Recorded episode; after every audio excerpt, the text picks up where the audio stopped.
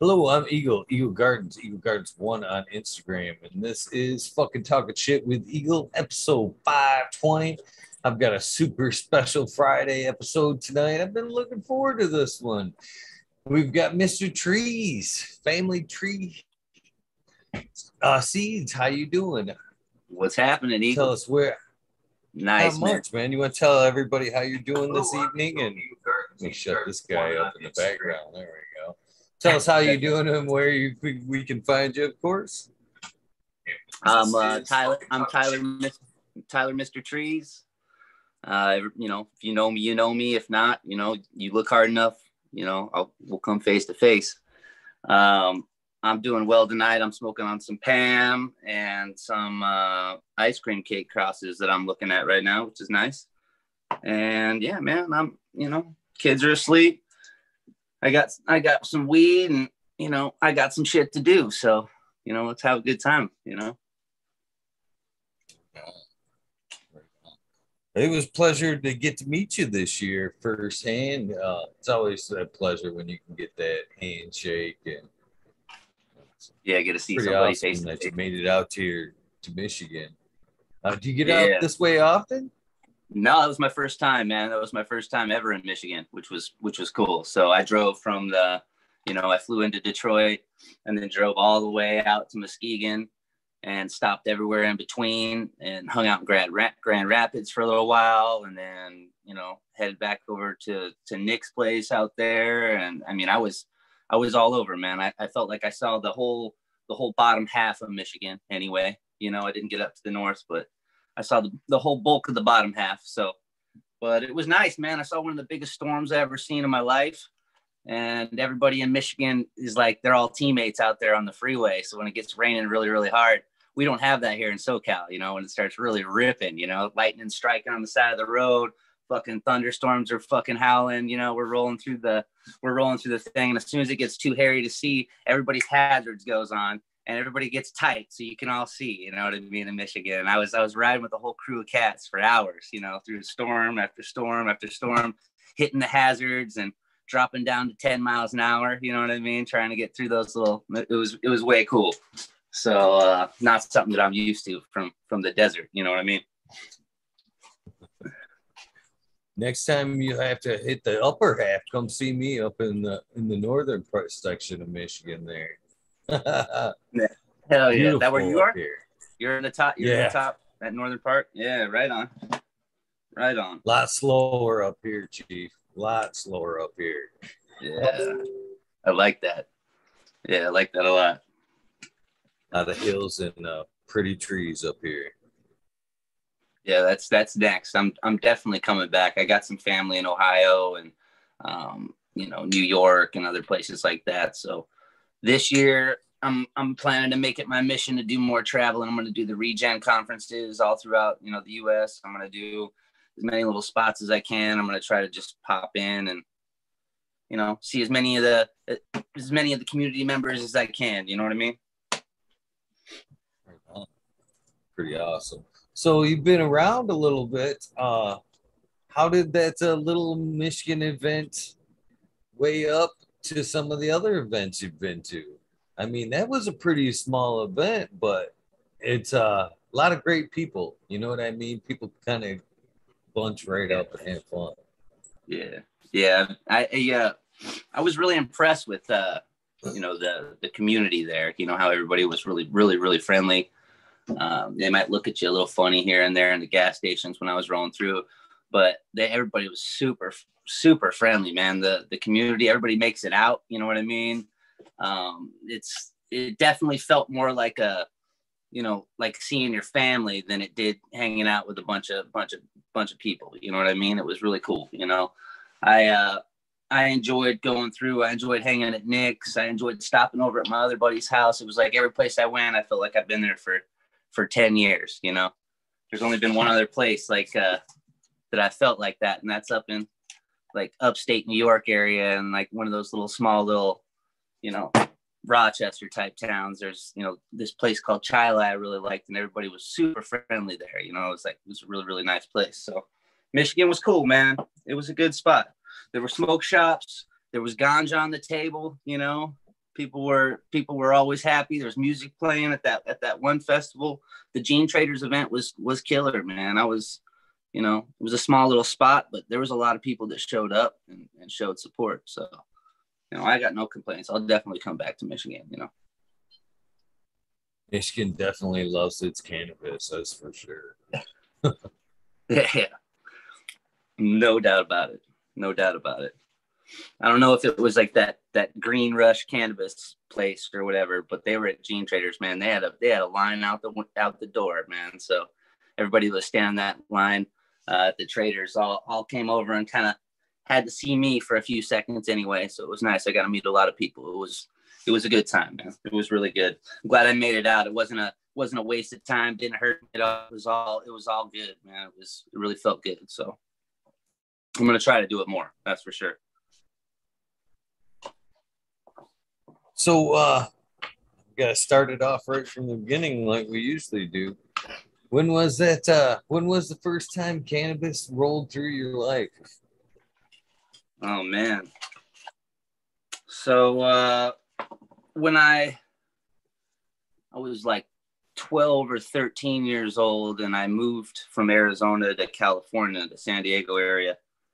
And uh, about, you know, right around seventh grade there, I don't remember the exact very first time that I smoked, but it was like the second or third time that I that I had smoked. It was like one of my neighborhood kids. And when I when I moved from from Arizona, it was like a farm boy in the middle of nowhere with like nothing going on, you know, except for like, you know, sports guy and, you know, that's basically all that all that there is out there.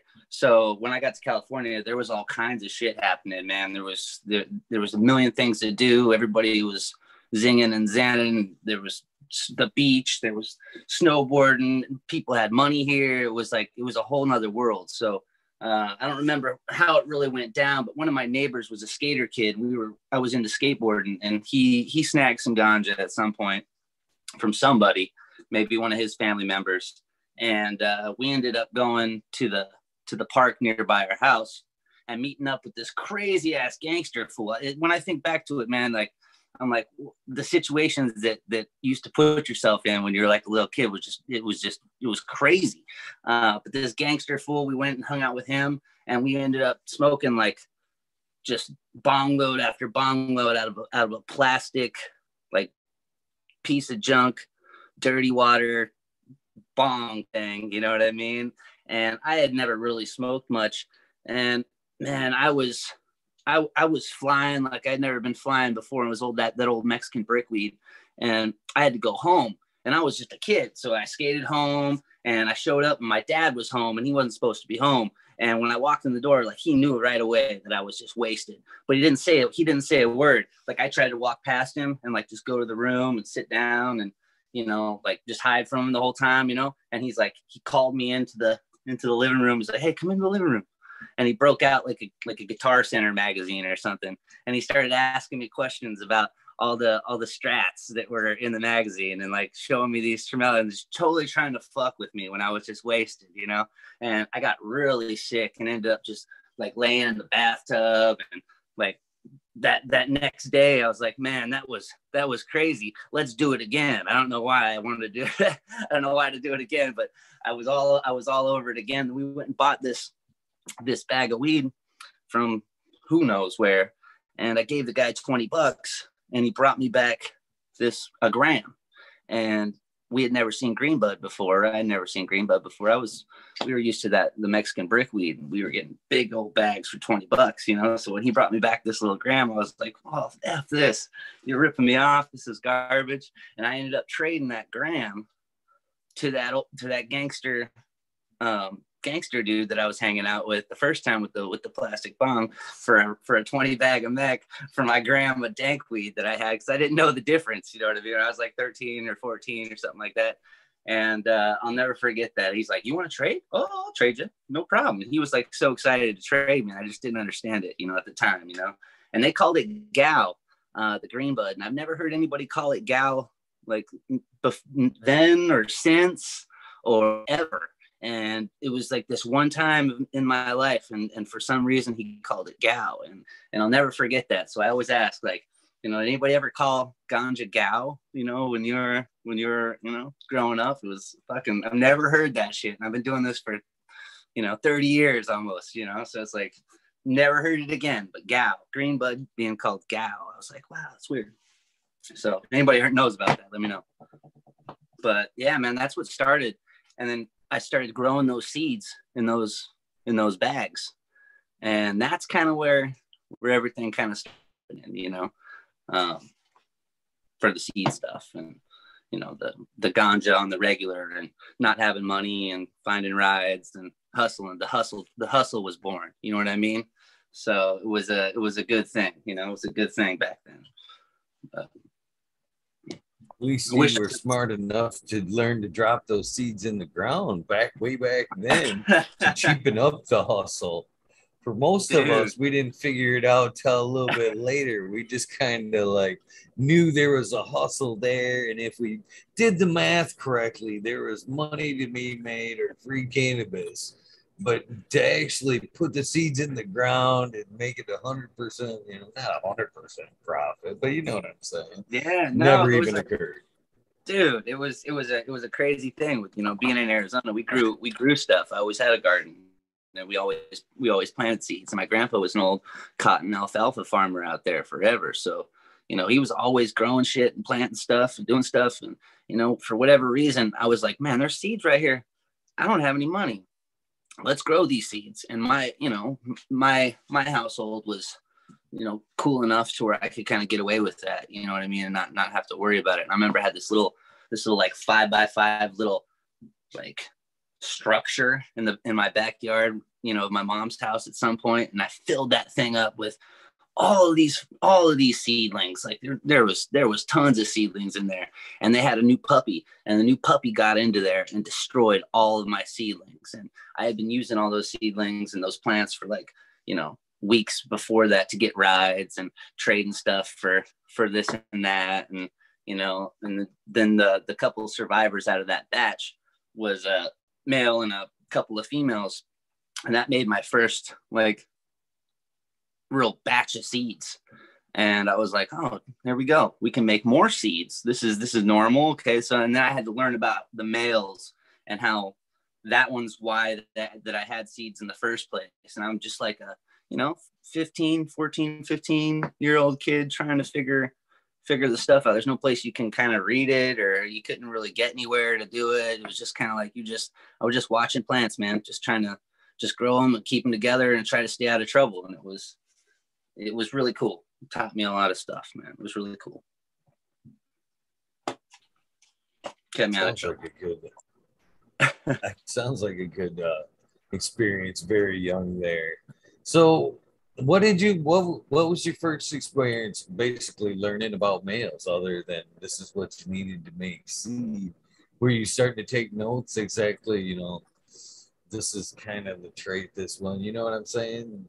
This yeah, plus so, this could equal yeah, this. Yeah, like the first time that I that that you know the plants that survived that first little incident, uh, like I said, I had a male and a couple of females in there, and I kept watching the mail and I'm like, this one looks really different than these other ones. And the other ones were putting on frost and they started having hairs and they like they looked like the stuff that I was kind of smoking, you know, in a weird way. It was really green and really different. I was blown away. I didn't know that it was brown. Like I, I didn't know that it was old, you know, and turned brown. And when it was growing on the plant, it was so much greener and nicer looking. And I'm like, man, these seeds were this was brown weed seeds, and now it's turned, you know, it was it was this whole thing. But like uh, you know, when I watched that first one go, in the end, he had he had just dumped pollen. He probably just pollinated every every plant, you know, within you know five mile radius of that place, you know. But he was just dumping and going, and I completely flowered him out. And in the end, I remember like cutting him down and going, I can't. This isn't this isn't what I'm after. All those flowers were falling apart, and I was like, okay, so this must be like male or a female or i didn't know which one was male or female at the time either. You know i figured the one that had the flowers like the actual flowers the male was the female um, but i didn't really know. So i knew that they were they were different sexes. And then that next time around i found another another couple males in there and i ended up killing those males. And when i grew that weed those weed didn't have any seeds in it or you know there was maybe one seed or two seeds in the bottom somewhere maybe you know something like that but it didn't have any seeds in it like the other ones did. So i was like wow okay. So that was like that was the start of if i after i after i kind of ran out of those the those like connections i couldn't get any more seeds out of those bricks anymore really. So i just started making more seeds you know what i mean? I was stuck. I moved kind of far away from all of my friends in my school and i was kind of just a just kind of a weird i was an isolated situation you know just kind of stuck there. So i just started making more seeds and then growing as many of those plants as i could so that i could trade them to the older kids so that i could get rides back and forth to where we hung out. And i'd get me and my friends i'm like hey me and my friends want to go down here like i'll give you a plant if you can take us home up to my house, you know, in the end, like, you know, I'll give you two plants if you take us around and, and, you know, stuff like that. And I didn't know if they were male plants or female plants and neither did they. Nobody knew what the fuck they were doing. You know what I mean? Even the older kids, they had a fucking clue. So it was like, yeah, I'll take a plant. So all of a sudden I was a little cooler because I had some plants and, you know, I, I would be able to use that to my advantage. You know, it was, it was pretty cool. You know, it was, it was a good time, but it just took a couple times. I like that, man. Making hands over fists and giving away plants that early on, I'm sure. you gotta meet this kid. He's well, Logan probably give you a plant. That's right. That's right. I mean, they didn't. You know, if you had a car, man. I mean, yeah, you were down if you could try. And then I remember we we'd have so many, and you know, we'd try to just hike them down on cliffs on the on the side of the you know the canyon sides, and we try to plant them places next to the freeway and you know, every single time we took them out there, like, um, you know, nine out of 10 times they'd get taken or killed or, you know, whatever. We never, we never got to pull a lot of those. There's only this one spot that we could ever pull it off, you know, and we worked on that spot for like, you know, three years and that was, that was our spot. And it took a long time to find that, but it was a good time, man. It was being young. We'd fish. We used to fish and stuff. And we'd hike to these little canyons and, we'd check on the plants and then we'd fish and we'd hang out, try not to get bit by fucking rattlesnakes. You know what I mean? It was it was way cool. You know, hike water out there and stuff. It was it was cool being a kid then, man. Sounds like an awesome childhood. Sure, man. I lived out the country. I had, you know, I was able to do a lot of fishing, dirt biking and shit like that. Man, kids, I I think about my my childhood and it sounds like your childhood and i think to myself man these kids today are getting screwed. We had life man we just had to check in other than checking in. Checking in yeah. hell we, we do what the hell yeah. you want. As long as you came home with all your toes and fingers and you had checked yep. in you were cool. Oh yeah. Yeah my mom used to whistle man. She had this big old whistle man. I could be I could be far away as hell. You know what I mean? I'd hear that whistle, or if I had, you know, that was that was the time to come. But yeah, checking in, man, that was the one thing. You got to check in. You got to check in. You know, before the cell phone. You know, before any of that stuff, you got to check in. You know, really, really cool, man. I saw a payphone in Michigan in Detroit. I took a picture of it. That was like the first payphone I had seen on the side of the road, like, you know, 10 years, something like that. So you know, you guys still got a payphone out there. I know that for sure. I can't even believe that. But seeing how you, it was cited in Detroit. Possible. yeah. You used to work the payphones, man. I mean, do you, you have all the payphone numbers memorized, you know, for all the all the stores and stuff? Did you ever you ever do that when you were a kid doing the hustle?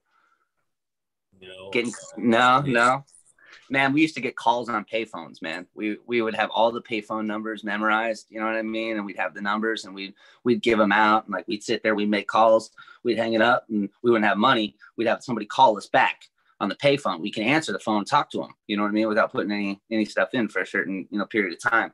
So man, we worked we worked the payphones like you wouldn't believe. Like they were my best friends. When I saw that there, I was like, oh shit, I'm taking a picture of the payphone because it's got it's got huge sentimental value, man. That was that was our way back then. My kids will never know it. You know, they don't even know what a, what a payphone is. You know what I mean? They will never know. So maybe there'll be one in the metaverse. Who knows?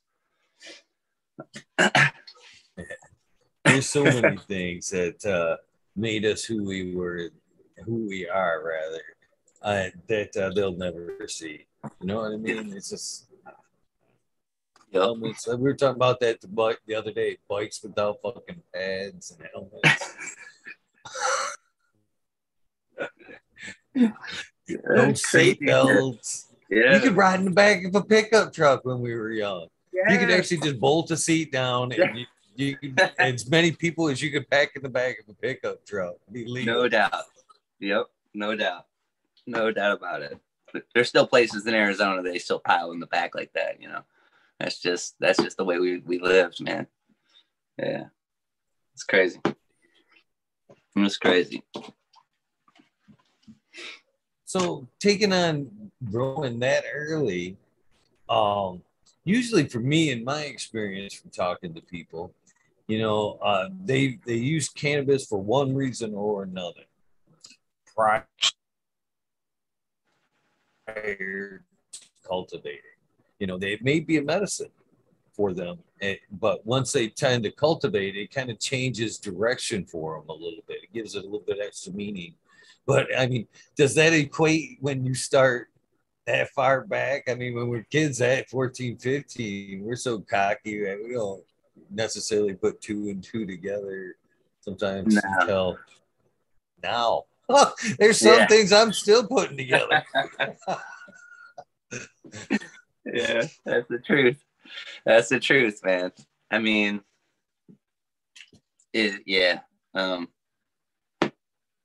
it being like it's it was it was therapy for me to grow the stuff. You know, I always grew the carrots and I always grew the fruit fruit tree, or I always grew the you know the friggin' celery. I was always planting the squash, so I always like watching stuff growing anyway. So it was always it was like I was just supposed to do it, you know? It wasn't like I needed cannabis in the beginning. Like I was just a dumb kid, like taking advantage of everything just like everybody else.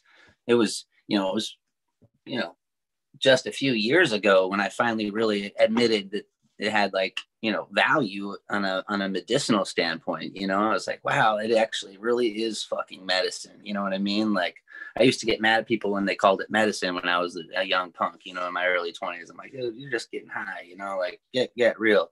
But then like doing the research and figuring it out and actually having a few times in your life when you needed to use it or or you you passed that knowledge and, and you saw the saw the results, it was like, man, it's undeniable. Like, damn, it's it's fucking medicine. And just the other day, I, I had the worst stomach ache in the whole world. I was like dying, and I took a fat rip. I coughed for a second, and like 15, you know, 10 minutes later, 15 minutes later, I was right as rain. I'm like, damn, that shit is medicine, dude. It's fucking the best. You know, nothing would have helped that. You know, no tum in the world would have done that for me, you know? So uh, from from crazy ass cancers and nasty ass diseases to the silliest little stomach ache, it actually is a badass plant. And then figuring out all those other things you can do with it. You can make shit with it, and that's what I'm all about. I'm a I'm a farm guy. You know, my my spot here, I got the when COVID hit, we basically closed the gate. You know, close the gates. You know what I mean? It's like we, you know, we, we close the gates. We can we can live off the land back here if we have to. You know what I mean? Fight off the zombie apocalypse. You know what I mean? No problem. Pick them off at the gate, man. No problem. Uh, plenty of trees, plenty of food, plenty of cool stuff sitting here. So like the fact that cannabis can like build you build stuff and clothe you and then feed you with the seeds and stuff like that. It's crazy. I've been putting cannabis seeds in smoothies. It's like it, it is a fucking miracle ass plant. So i definitely have the respect and i've always had the glory and like the meaning and like the umph but in the beginning it was like i saw those seeds and i'm like dude there was no way that i wasn't going to plant them. You know there was no way that those things weren't going to at least try. And if they would have never came up I probably would have never done it again. I probably would have never tried again. You know what I mean? It would have just went on with my life. But the fact that they like all came up, or most of them came up, and I had this responsibility, like this new life that needed me. Like if I didn't show up, I didn't water it, the thing would die. And that was important to me, you know? So if I didn't have that, then who knows where I would be if those ones didn't sprout, you know? So um, thankfully they did, man. Because, yeah, man plants are the shit. Not just cannabis, but plants are the shit. Glad it took me down that rainbow, you know. it does take you down that road too, where it links you to growing and just other things in general. takes a little bit. Usually, when you dip your feet into organics, I think a little bit is when you start to spread your wings and realize yeah. you can start using your growing skills for the greater good. for sure. For sure. For sure. You know, I love, uh, I love growing weed and and food as healthy as I can. And I love eating a piece of fruit and going, man, I didn't spray that thing with anything horrible, you know. And there's so many pieces of fruit, like all of them on the shelf are just sprayed with horrible shit. You know what I mean? Like from even even the organic ones in a lot of cases, you know, it's like I wouldn't even do half the stuff that they do to that stuff, you know, if I didn't have to. So it's so nice, man. It's so rewarding to be able to just, you know, go outside and eat something and not have to think about it, you know? It's, it's awesome, dude. Best way to be. Some of my favorite time, favorite times picking green beans straight out of the garden. Yeah. That's one of my favorite favorite garden foods right there, just for that right best right off the plant. Yep. Yep. When they're screaming, I always tell my kids, I'm like, you take a bite of something, it could be an apple or it could be a green bean or whatever and you take a bite. I'm like, wait, wait, shh, shh, shh, shh. You hear that? It's screaming because it's alive still. You know what I mean? I always tell them that you hear that. It's like that's the way. It's like, and you're eating it right now. You're, you know, it's screaming. It's it's it's fully alive. That's the way you need to be eating it. You know, so we're always joking with my kids. You know, you got to eat it when it's screaming. So that's the best way, right off the plant. Never really thought about it like that, but that's pretty funny and very true. still alive, man. If you're eating something that's still alive like that, man, that's great. It's, it's this peak. You're, you're just taking that energy directly. You're not letting any of that life force go. It's going right to you, man. It's cool. so, what was the first real strain you remember or dealt with? Uh, two. Well, there's three three strains that we. Well, there's four that we used to get all the time, but the two that we used to get that I used to love the most were the the, the old P91, San Diego P91, and the the San Diego Bull Rider, and uh, both of which are like like SoCal legends. You know what I mean? They didn't make it very far in other places, and and you know take on that whole chem persona, but they should have. Um, the old P91 was so so so good um it, just it just it programmed me right you know it was just this this dank ass stuff and when when the house got got got busted back in the day the the rated it was a whole it was a whole you know a whole little situation um, they said that it was the most sophisticated uh, high tech grow facility they had ever seen up until that point. Um, and was was what, was cranking out that that P91 or something in that in the report or something along those lines, you know. And I was like, God damn, you know. And you like you know, and you could tell. We used to get wet batches of this stuff because they had they would just sell it wet. So you know they make extra money, it weighed more, and you got it out of your hands quick. You know what I mean? So they just be always be a little wet. So we get it. We always have to open it up. And you know we were we were we were real close. So we got we got good wet batches, and it was man some of the best stuff in the world. Man, it's saved our life on many occasions by over stinking to the point where the cops are like asking us what's going on, and I can just hand him an eighth of P91 and say, "Sorry, sir, it, this was me," and he'll just be like, "Okay, this is obviously what's smelling so bad. I'm not even going to check the rest of the truck." you guys have a good day. You know what I mean? Like we we would just we'd get out of trouble because you know just it, it just it gets you in trouble, keep you out of trouble, and all the above. It was a great strain, man. Um, and then the bull rider was the same way. And and when we when you rip that, it was like riding the bull. You literally were fucking riding the bull. It would it would tear you to pieces. But um, I'll never forget those two. Uh, Brandon Rust, he's got or, or he says he's got. I've never seen it or anything, but he says he's got some connections to the old, the old SD Bull Rider, and uh, you know he he he remembers that fondly like I do um, in a lot of ways. So there's there's a couple of cats in the community that that had touched those things. Um, Matt Matt Riot, he did that P91 project. Supposedly the the last P91 clone uh, was you know was lost to him, and he did his the last S1 project with it, and uh, that's how those S1 P91 seeds got out there. But there's a couple of cats, you know, that, that touch those two strains um, that you know are legit. So um, they're they're I'll never forget them, and I'm always on the hunt. So if anybody ever, you know, if anybody's tight into that crew, and they and they want to reach out to me, man, let me know, man. That was that was my programming. That was my young young programming. And we used to get that Hog's Breath, the San Diego Hog's Breath, that one that Kevin Jodrey holds and talks so fondly of. That one's a that was a killer back in the day. And the old Betsy, you know, 707 seed bank. Um, he he works with that old he worked with that old Betsy for a while and uh, obsolete worked with the old Betsy. Uh, that's a you know CSI worked with the old Betsy. That's a that's a killer old old plant too, man. That we used to get all the time wet batches of, you know. So, but P91 and Bull Rider, man.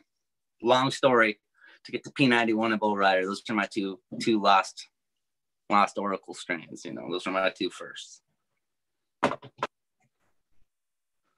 So when have you always concentrated more on outdoors? When did you first have to come indoors? Have you when was the first yeah. indoor? What was it like? Yeah. Yeah. So uh for the longest time, for the first like I don't know, five or six years, like 14 to 20 ish, you know, maybe 19, 14 and 19, somewhere in there. I just grew outside and we did canyons and we did we did guerrilla grows and we did backyard stuff and we just grew outside you know anytime that we could and we just took advantage of the san diego weather and we would try to just get things going as much as we could all year and push stuff in the winter it would be leafier and in certain parts of the season we would pull good you know better crops based on the, the climate but we just we concentrate on outdoor for that first five or six years you know you know working on that and then I got a job, um, you know, being like, you know, cutting clones, filling water, water bins, you know, you know, water totes, um, spraying stuff like that at a, at a cat's. Um, these guys ran a couple of houses in the neighborhood and they lit up a couple of houses in the neighborhood and they needed a couple of hands to live at the houses and check in on them and stuff like that. So I got like a part-time job watering plants and cutting clones and just working at a couple of those houses and just doing rotating shifts on them and just kind of helping things go along. And that's how I learned how to, uh, you know, grow under lights. And that's where I first saw when, when they opened up that first, that first, that first giant little room space that they knocked out the wall, the whole, I mean, beautiful, fucking beautiful. Uh, when they opened that up, it was just like the perfect um, sea of green screened out, you know, it was just rock wool, you know, drained to waste, just type situation, just just rocking this this whole situation there. And man, I was like, wow, this is this is cool. And then I I started learning from from the guys about the light spectrums and the hours, and that's when I really figured out, okay, so the hours of the day that that makes a difference. That's how you that's how we control that, and uh, learned how to you know cut clones better and stuff like that from those guys, and then they started using some really fucking toxic ass shit. They were all about the money. They were they were like spraying, spraying, and like you know, a couple days before you know uh, harvest, like for for botrytis and shit, like just putting pack paclobutrazols and all kinds of stuff in there. And I remember they brought this stuff and they're like, we want to put this stuff in there because we'll get double the weight. And you know, and I'm like, well, I did some research on my we ain't that's that shit's horrible. You don't want to be using that stuff, you know what I mean? And and and they're like, no, this is this is what we're doing. You you don't have a job anymore. So every time I had a work shift and I was supposed to add the the juice that I didn't want to add, I wouldn't add it because nobody was, nobody was there to tell me otherwise. So I, just give them all the regular food and I would take care of the plants because I, I cared for the plants. And I was always trying to to tell them, I'm like, well, let me have let me have a couple of tables and I'll run those my way organically, and you run yours your way, and we'll see who's actually will come out with the weight. You know what I mean on both sides. And I started like kind of overstepping my bounds a little bit, and then then you know, and then finally the like Washington, I think, it was it was Washington or Colorado. I forget which one was first, but whoever was first to like fully legalize and like say, hey, we're legalizing weed. Everybody come, come. You know, basically everybody packed up their shit and moved there. You know, I think it was Washington was where they moved to, and they packed up everything and moved there. And we finished off the last tables that were in the house, me and the other two workers, before we had to pack it down and, and break it down. We finished it off all, all organic. And that's what proved to me that I could fucking do this shit the way that I wanted to do it, no problem. And that's where I was like, okay, we're, you know, that job had ended.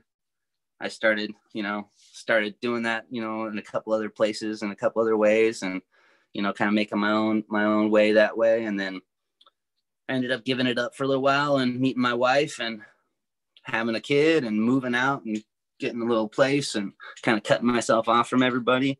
And that's when I, that's when I broke out my, my seed collection that I pulled Pam and stuff out of. And um, I pulled Pam out and I didn't want to lose her. So I had to go inside and stay inside. So ever since then, that's been years now. It's been eight, nine, maybe 10 years, something like that now, eight years, something like that. Not, you know, not, yeah, at least eight, maybe nine um, years. And uh, yeah, so plants go out in the summer, old clones. I have a lot of heirloom cuts, cool stuff that's fucking badass and stuff goes out in, into the, into the orchards outside and gets planted into the ground, revitalized through the whole growing season outdoors right before late July, you know, right before everybody starts to make the shift. I take take clones of those fresh, totally regenerated, you know, plants, and they go back inside for the winter, and they stay through the winter and work on breeding and, you know, stay alive and just make it through the winter until they can come out next season and touch the sun. And I just that's just what I that's just what I've been doing for for you know for years. And I don't keep very much, but I keep the special ones that you know, a couple things Kev has given me, a couple couple things I found and I love, and you know, that's that's about it. I work lots of seeds and try to try to spread that out to as many people as I can, so I can see as many different different places of my seed grown in person. You know, so every place we do, I do fruit trees. So we go out, we check a look, take a look at people's fruit trees. These nice little that they're you know they're well off folks uh, you know, in upscale neighborhoods who grow their own food and they also want to grow some medicine. So we grow their six and they get my, my seeds. We get a look at different varieties and see what they do. And if we ever find anything super special, I can take cuts off of those, you know, bring those in for hunting wise. So I can look at, you know, hundreds of plants at different places every year um, that I don't have to worry about or touch or do anything with, you know. So it's it's a good way I can do some sorting and playing. But in the beginning, man, it was just to keep it was to keep Pam alive. And you know, before that, it was because of the hustle. And I just wanted to learn as much as I can. Anything I do, I, I learn like crazy. I just I get all crazy and I dive in head first, man. If I'm interested in something, I want I'll be a friggin' expert on it, you know, as, as fast as I can be, you know. So I try to find find as much knowledge on things as I can. So I try to I just that's what I did, man. So best thing I can do is take those things outside every year. If I don't, they're pissed at me. You know, they'll be like, "Man, I didn't get to go out this year. There's a couple years I've missed where they didn't get to go out or their timing didn't work." But you know, if you can get them out there and you get them perfectly, like do the shift, man, they're happy and beautiful all the time.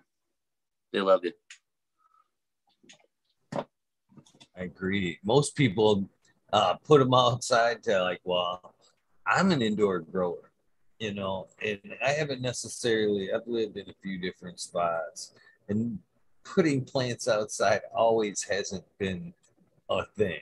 You know what I mean? It hasn't even been an option. So totally. there's the few times I've actually put things outside, and it's almost every time, to be honest with you, it's either to try to bring something back real quick set it outside for a few weeks until it gets all nice and green, yep. healthy. And sun just is a, it's is amazing, a beautiful doctor.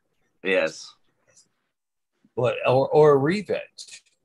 I'll put things out early spring, chopper back because and again, because things changing and trying to abide by or use the laws for my benefit, I guess. There's times where you've been to Michigan, you know how it works. Yeah. We're limited to the plants we have, and then we have our rec. Well, there's times to where in the spring I almost bank on that extra 12 because I know I'm not necessarily going to flower outdoors. I mean, if they if they get that far, yeah, all right. But uh, in the spring, I'll count on like planting some new stuff, you know, right around that time, and then I'll take out some carcasses to let them be my rec plants outdoors and and re-veg and kind of you know hold the string for me out there, and then I'll bring some cuts back in, you know, when it kind of Yeah, there you go. and then then if whatever happens after that point, well, it happens. If I get anything out of it, I get anything out of it. If not, it's not. It's not the. It's not the point. You know what I'm saying? It's just kind of a, a buffer, if you will. Yeah, yeah. Well, uh, yeah, little emergency situation there. No, that's cool, man. That's cool. I like uh I like I like getting my plants sometimes, you know, I'm lucky. We you know, we live in SoCal, but it I like getting some plants in flower, growing them inside, getting them to like week week 4 or something like that, you know, in flower. And then just put them outside. Put them outside to finish them off. You know what I mean? And that that that transfer like from inside that you get that indoor start where it's got like that that crisp look and then you can just just throw them outside for a little bit and then all of a sudden you get the color starts really going and that sun is the excellent doctor so then you get all this extra little you know expressions i would think you know what i mean and and i do that all the time and that saves me space inside too because you can just take a couple you're like oh cool i'll take this one out you can go outside now i got i got i got new space now so but the sun sun finishes them off, man. It's great. You know, taking advantage of that. I, I do that all the time, man. Just let the sun finish it off, let the weather make it a make it a pretty flower. And then uh, you know, it kind of gets the best of both worlds in a weird way. I want to ask this question mainly because he's a regular, but because he's in chat too. I think he actually might have said this, but I'm going to ask anyway before we get too far. He said, Red Pill would like to know can you ask Mr. Trees if he remembers the P91 cross called Pitbull P91 times Plum? No, I never got that one. No. As soon as it started getting the crosses, I I was so close to the original source of the P91 that I didn't get anything but the P91 until it was just gone one day. Um, and it was yeah, it was it was like an abrupt it was gone one day. You know, they they came and stopped that finally, you know, but it was a few years where where it ran good and became a legendary thing and then it was just gone and I never saw it again. I never I never heard about it. I never saw it and I just assumed that that it was long gone and then I started hearing little whispers of it popping up here and people saying they have this that and the other and I never I never saw it again and I never saw any legitimate crosses of it either. Um but I'd love to because I'll I'll never forget it, man. I mean, I, like I said, I was close, and we we grew some of some seeds that was gifted to um, my best friend's sister. She was our older sister, and she was close to them. And I don't know. I think maybe she was dating one of them or something. I don't really know. I was too little, but I know that she had seed of the P91, and she could get seed, and she always had the best stuff, and she always took care of us. So. Um, I remember growing that shit. I know it really well how it grows, how it looks, how it smells. I remember hundreds, hundreds of batches of that. It's one of my favorites, but never saw it again. Never saw it again.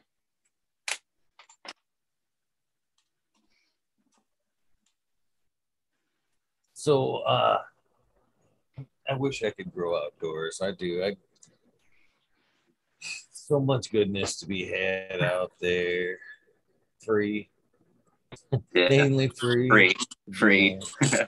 yeah, free, free. Yeah, yeah. Especially here, man. We get we you know they shut off your power. We have to have you know you got to stop stuff. It's everything's extra expensive. You know what I mean? If you can't if you can't use the sun where I'm at, man, it's man, it, it costs it costs a pretty penny, man, to go all year the right way, you know. And you can get away with stuff, but do it in the right way is not not gonna be cheap, you know. So yeah, outside. I've been building lots of hoops and covers and different structures and over the years figuring out how I can how I can overwinter those 40 degree nights and 38 degree nights that I have, which aren't really bad. You get one night of that, and then the next day it's 70 again anyway. So if you can just get through some of those cold nights, you know, you're golden on some of that. So, you know, a good covered greenhouse. And then I've been building compost piles like inside of it.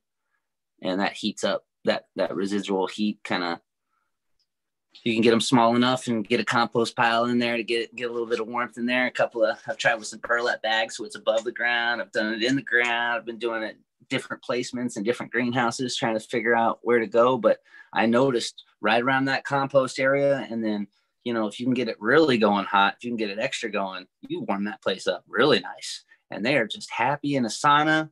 And it's 38 degrees outside, and they don't care. You know what I mean? It's actually pretty cool. So throw a couple of you know shade cloths and other stuff on the top to try to just tarps to try to keep things as insulated as possible during the nighttime hours you know what i mean and that just that helps a lot man doesn't cost a thing and you're making compost you know so i'm always trying to do weird stuff like that you know where cutting costs man because man i hate paying for power and shit that's that's that sucks that's a it's an awesome idea I've never even thought about it to like bring it indoors kind of as a heat into like a greenhouse.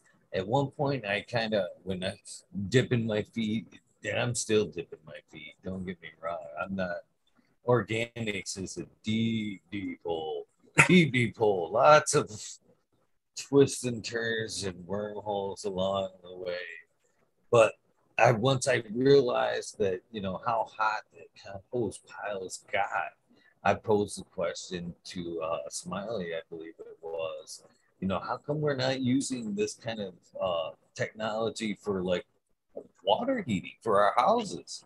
I mean, you could run pipes through that shit, pipe in hot water. I mean, it just it seems the thing yeah. to do. I mean, why waste the heat? You know what I mean?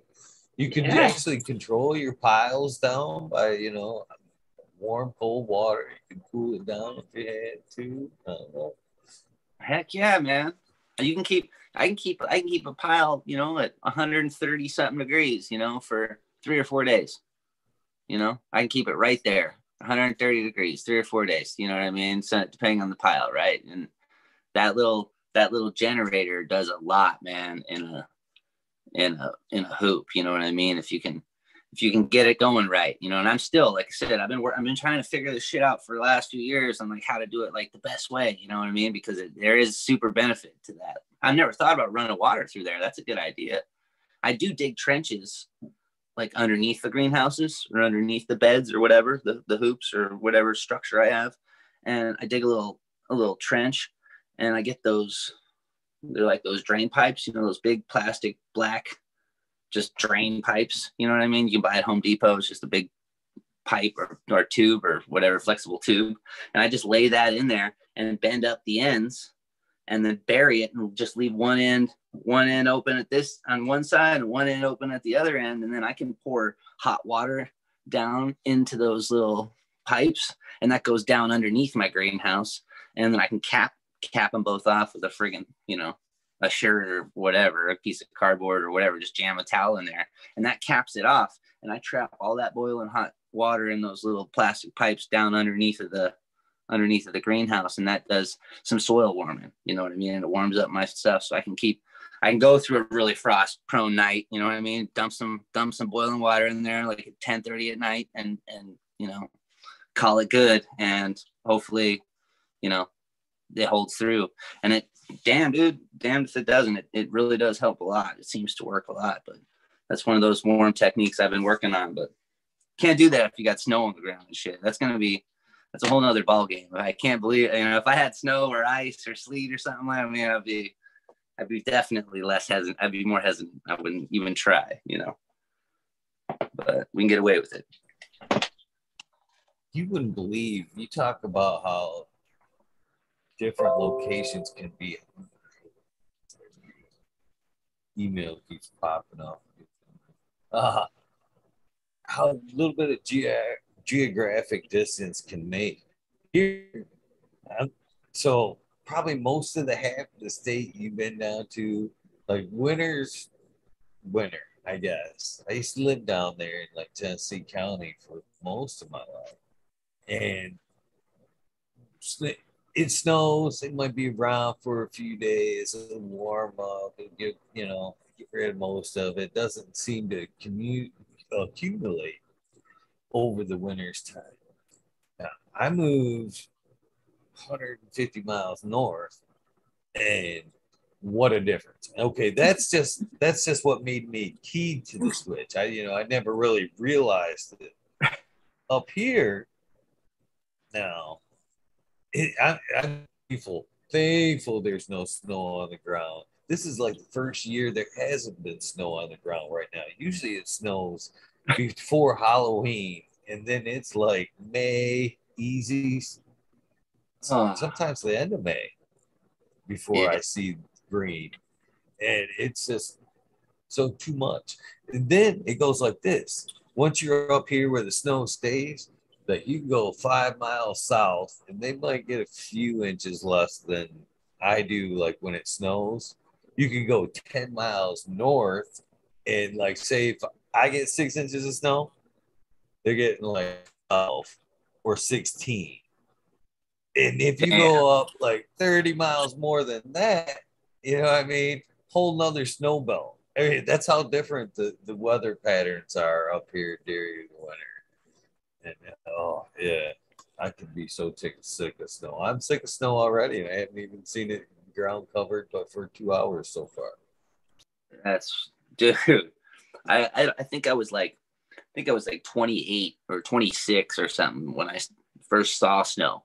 I never even saw snow until I was like 26. And then I drove somewhere and there was some like frozen ice on the ground It kind of was white. It wasn't, it's not real snow. It was just like, it's like desert snow, you know? Uh, and I was like, oh my God, look at there's snow, you know? And I had no idea. And then, you know, I finally went to upstate New York and yeah, there's some snow up there, you know? So Buffalo and they, they get snow. So, um, yeah, I saw it for the first time, man, and I can't imagine living like up in it like every day and you know just doing it. Like I was like, there's no like there was nobody had fruit trees in their yards, and like it was like there was no, it was like it was just snow everywhere. You know what I mean? It was like either had a big ass tree somewhere or you just had snow. It was like nothing. So, man, I yeah, you got to grow inside. I'm glad you do. That's how you keep your sanity, man. That's good stuff, dude. You can just you could be in outside, inside, and that's cool. You know, I like that. Man, if it wouldn't, if it wouldn't for this garden, I really believe I would absolutely know what stir crazy is. yeah. I just can't imagine. I bitch so much when it's like 48 degrees. I'm like bitching about how cold it is. And, you know, it's like, wow, you know, I get, you know, but it costs. You know, every, everywhere you go, you're getting, you know, you're you're paying for something in some other way. You know what I mean? It's like you're gonna you're gonna give something up, you're gonna get something. You're gonna give something up, you're gonna get something. You know. But I was talking to Josh Josh Rutherford today, and just like that climate thing you're talking about, it was hundred it was 101 degrees here today where I was. It was 101 degrees where I was today, which was crazy. Some crazy ass heat wave, right? Just just ripped through 100 degrees today, and I was talking to him and he says it's just he's been in a, a, a downpour for days. And there is so much water. He can't drive anywhere. He can't walk outside and move his tractors properly. It's just like this just it's just water you know everywhere. And it's like man i haven't even seen water. We got signs on the road that say severe drought conserve water. You know what i mean? Like when you're driving down the freeway those we got these big signs that say that. And it's just like 100 degrees you know? It's like wow. Just the difference is just yeah, just a little bit of distance, man. It's crazy. Sure. Sure, man. If, I'm like you in the sense like winter. One thing winter has taught me, because I, I I'm not necessarily. I I chose to go away from the city. All right, I I was born in like a small town, and that was cool. And then I moved to like city for a while, and then after a while, well, first when I instance I had kids, when I found out you know, I was having a kid, I'm like, yeah, fuck the city, let's go, going, Yeah. going, to, going to the sticks, man. And you know that slowed life down. I got to like that, but it wasn't until winters up here to where I was like, yeah, I can do long periods of time and learn to take care of myself, and you know what I mean. So when Yeah. COVID hit, man, I was used to these long winters. I'm like, fine. I'm looking around. I'm like, close the door. I got smoke. I got freezers full. Yeah, that's the shit. Yeah, man. Gotta live, you know, gotta live out a little bit. You know, I hate I hate that that you know, it's good to visit, but I like living out where there where I got a place to park and your neighbor's not looking down, you know, into your bathroom, you know, stuff like that. You know, I like that, man. So I like having a little bit of little bit of space. I can plant a tree outside if I want to, you know, I like that. That's good. Just was thinking, man. Everybody talks about like how even you were like, man, it's kind of like a family event and shit. I kind of now I'm that I think about it, and talk about the winners and shit. Maybe it's just like we're all just like that stir crazy for winter and shit. Hey, how you doing? I'm Just so happy to be around people. And we're smoking pot. Oh my god, I love you. that's totally got you know that's got something to do with it i'm sure shit. You get stuck in your house i mean probably don't leave for a while you don't get snowed in you know you got a shovel to move just people say fuck it probably you know? So yeah and everybody that's what i mean everybody makes makes it out. That's that's what i was blown away by it's like everybody seemed to be there you know? Everybody everybody was there everybody is always happy to see you everybody's you know everybody's there kind of close and it's just yeah you're that you're onto something there bro that's for sure that's that's real that's Tell you real what, you've given me a couple of good days, man. The day I got to meet you there File was uh, quite a day. I was uh, greatly appreciated that time meeting you, hanging out for a few minutes, catching that photo op, which I always Yep. try to do. I always try to get pictures, man. I guess I, I try. I, maybe it's just me, but I think it's cheesy or whatever. But man, there were moments that are easily lost, man. I try to capture that shit. But uh, definitely good times, man. And uh, the night you wore wore the shirt on the EO show there, I got Oh, yeah? flooded, flooded Did with DMs. This tree's wearing your shirt on the EO shirt. I was like, I go flip it out. I'm like, hell yeah, that is fucking completely awesome. Completely, completely made my day that day. So yeah. thank you for that, man. That, No, that man. definitely gave me a big cheese. no, no, I like that. No, it's cool, man. You gotta, you know, gotta, gotta support our people. You know what I mean? So, the best friends are the the the kinds that. The, what's that saying? What what is that saying? That the best people are the people that have mentioned your name in a room full of opportunities, or something like that. You know what I mean? So, you know, so you gotta you gotta support each other. You know what I mean? That's, that's what it's about. You know? I, I'm not even exaggerating when I say my DMs got flooded. Flooded. Did you see that? You see that? That's rad. That's rad. I like that. No, that's a good shirt, man. I li- like that. No, I like that shirt. That's a good shirt. I wear it all the time. You know what I mean? So that's my that's my garden shirt. I, I wear it all the time in the garden. So I like that. That.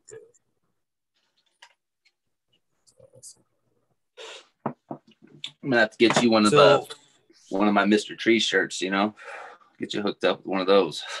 Put my face on on your chest there. You know, most people might be weird about that, but hey, you know, we'll put it on there. oh man, I'm all about supporting all my friends, man. In fact, I got this is a, a Michigan guy right here. Uh, the Dabs for Dads. There you know, go. I, yeah, That's sick. That's sick. support each other, man. That's what you know. That's what the show's about. Is kind of you know supporting each other. You know, spotlight each other. Sure, you know, letting their letting people know about other great folks in the cannabis community. So it all got started. That and I got I love cannabis. I love to talk cannabis, but it got to the point where I was like going to so many events and uh, I would see the same folks over and over and over, you know. And I and again I love talk cannabis and I, you know, whatever. But I got to the point where I was like, so what else do you do? You know what I mean? what else, you know, what else we got besides cannabis going on here? And that's kind of what kind of fell in here, man. I just, uh, I'm like, man, I just want to get to know the person behind, you know, what we see and shit, what got them to where they are now. See, I never heard that story. It was always what's in my garden and, you know, what we're smoking on, but it was never, you know, how the fuck you got there yeah. to where you are. No, we need we need more of that, you know. Like that's I love flipping through and seeing some of the shows and seeing everybody kind of finally kind of you know put it together we need to we need to tell the stories you know there's so much stuff that we couldn't talk about or deal with or you know living alone and you know not telling anybody nothing you know what i mean? Anytime you got together with another person you could talk about weed with or growing with man it was like they were your best friend in the world you know? So uniting uniting the army man that's you keep doing that man that's good stuff man. I like that a lot. That's it's definitely needed you know? We need it. Well, with that being said, let's get into the story of uh, breeding. Your your chapter of breeding. Uh, what made you unnecessarily, uh, you know, preservation? Was it uh, what was it made you want to take a serious road down the breeding aspect of uh? So um, it was really like I had done, you know, I had made seeds before so that I could grow plants, so that I could trade plants. You know, I'd never really thought about these were different plants or breeding or the new offspring that they created or anything. So, like when I was young, I made a bunch of seeds, but when when I when I found the Pam, and I needed to keep that plant, and I was like, I'm gonna try to keep this plant. I'm gonna make this my plant. You know what I mean? Like this is this is the one. I'm not gonna let this one go. Uh, I've seen too many good ones come and go. I'm to be in control of this one. So I was like, I'm, I'm keeping this one. I grew that for for several years, not knowing anything about it other than I liked it. And everybody I gave it to, they always wanted, you know, they liked it too, you know. So I kept it around and I grew it. And then I eventually, like, uh, heard Kevin Jodrey talking about Phylos and gene mapping, and I was like, oh shit, you know like that's interesting as fuck you know i've always wondered like you know what the hell is it you know where did it come from i never you couldn't i never bought a pack of seeds i didn't even really realize you could buy a pack of seeds you know um, until you know around that time. Um, and uh, i heard him talking about it. I'm like you know what? I'm gonna i'm gonna look into that. So i looked into it and i ended up you know paying the money and taking a taking a dead branch of her and sending it off for gene mapping. And i figured what this will do is it'll tell me, hopefully, you know, what the hell she is, who she's related to, and then I can better make, you know, breeding decisions. You know, I could I could do better. I would know where to go. I wouldn't I wouldn't breed the same things or the wrong things or whatever. I just wanted the more information I had, the better. So I started really looking into, you know, I was I was reading, you know, you know, Mendel stuff and I was reading all kinds of different books and listening to different things here or there and just learning all about things. And I I work in fruit trees and I I bred all kinds of different things using pollen from from citrus, from mangoes, from all kinds of stuff. So it's all it's all the same shit, you know. So I was like, okay, I'm gonna I'm gonna start working start working this line. I want to figure out what it is, and I want to you know I want to start moving forward because nobody's gonna want to nobody's gonna be like, well, what is it, you know? like, what is it? And I'm not to know what the hell it is. So I need to figure it out. Right. So I sent it off, paid the money, got results back, not related to the, to the current gene pool, which didn't tell me shit. It basically broke down like, you know, kind of a few different properties, its rareness on a chemical standpoint, which was, you know, pretty, you know, it wasn't completely unique, but it was not general um, on the on the scale. And then um, I was like, okay, so out of all the samples that they tested, it's not really closely related to any of those. And you could look at, you know, other plants that are in the pool and they have all closely related relatives. And it was like, okay, so this must be special, or I need to know more data. So at that point, I'm like, I got to really preserve this thing. So that like supercharged my, my like my my breeding um, with it and I started popping all my old stuff and all the things that I had and started mixing and matching things and playing and dabbling and you know not cooking seeds like properly or not growing them long enough and figuring out the trials and tribulations of, of shucking them properly the different techniques learning different things and i did that for a few years like probably i don't know four years three years something like that filling around trying to make stuff um, was trying to source seeds anywhere I could overseas and all over the place, man, trying to figure stuff out. And then uh, finally, I kind of started meeting people from the community, you know, and, and people started knowing my Instagram a little bit more. And then I started meeting people at different events and sharing stuff around. And I always, I always carried seeds with me, like in my bag or my backpack. I still do it to this day. They're in my, you know, in my truck or on I usually have seeds with me all the time, you know, some in some way or shape or form. And if you're kind or nice at the gas station, like you're the gas station dude, you're working there, and I'm like, yo, 20 on one or whatever. And I roll in there and you're like, yo, bro, hey man, you have a good day, man, or you got good energy about you. I always always walk out to the truck and I'll walk back in and ask you, hey, you got a garden? And they don't ever know what I'm asking them. And I'm like, here, here's some seeds. And they're always like, oh my God, that's awesome. And I always give people seeds. So I did that for a long time over those three or four years. And people started growing them. And all of a sudden I started getting messages from people. I'm like, dude, I love these these plants, these seeds, and all this and that. And you know, how do how do I get more? What's the deal? And I'm like, well, there's there's something to this, you know what I mean? So then I really I really started doing it and trying to figure out okay, I'm going to take this to this direction. I'm going to split these lines up. I'm going to try to, I'm going to try to make what I'm looking for. I tried to make the old bull rider. I wanted to find those chemotypes. I wanted to find the, the, the plants of my youth that I would keep uh, and, and change the world, you know? And the other day, my buddy came over and he was looking at these green eggs and ham that I've been working on. And he's like, damn, these are awesome. Look at these. And I'm like, I'm like, I'm looking at it. It's good. I really like that one. And, and he picked the one that I would have picked out of the group.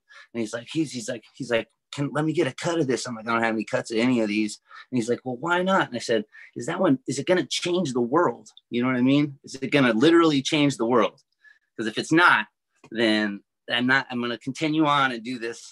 You know, we need to work. You know what I mean? He's like, dude, you're crazy, dog. You know? So it's like, we, I really want to, I really want to make the shit that, that you want to fucking smoke, that you want to keep around. And every time somebody grows something, and they get something from somewhere and they, you know, reach out and like show me a picture or they grow it and like, dude, I am, I'm re-vegging this.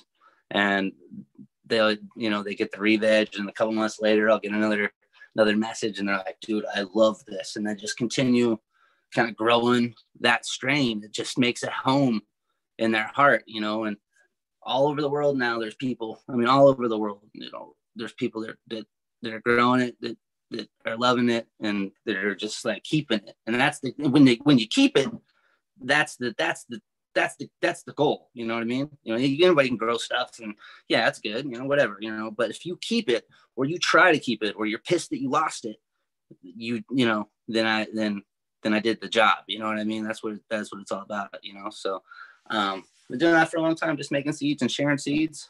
I try to give them to everybody I can, you know, if anybody supports me and does that stuff, they always get extra stuff.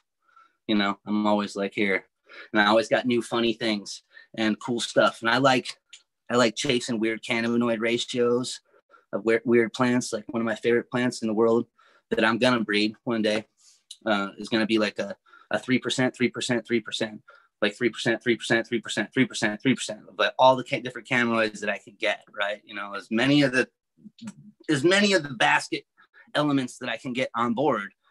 I want 3% across the board. I want it balanced 3% across the board with, you know, 15 different cannabinoids, you know.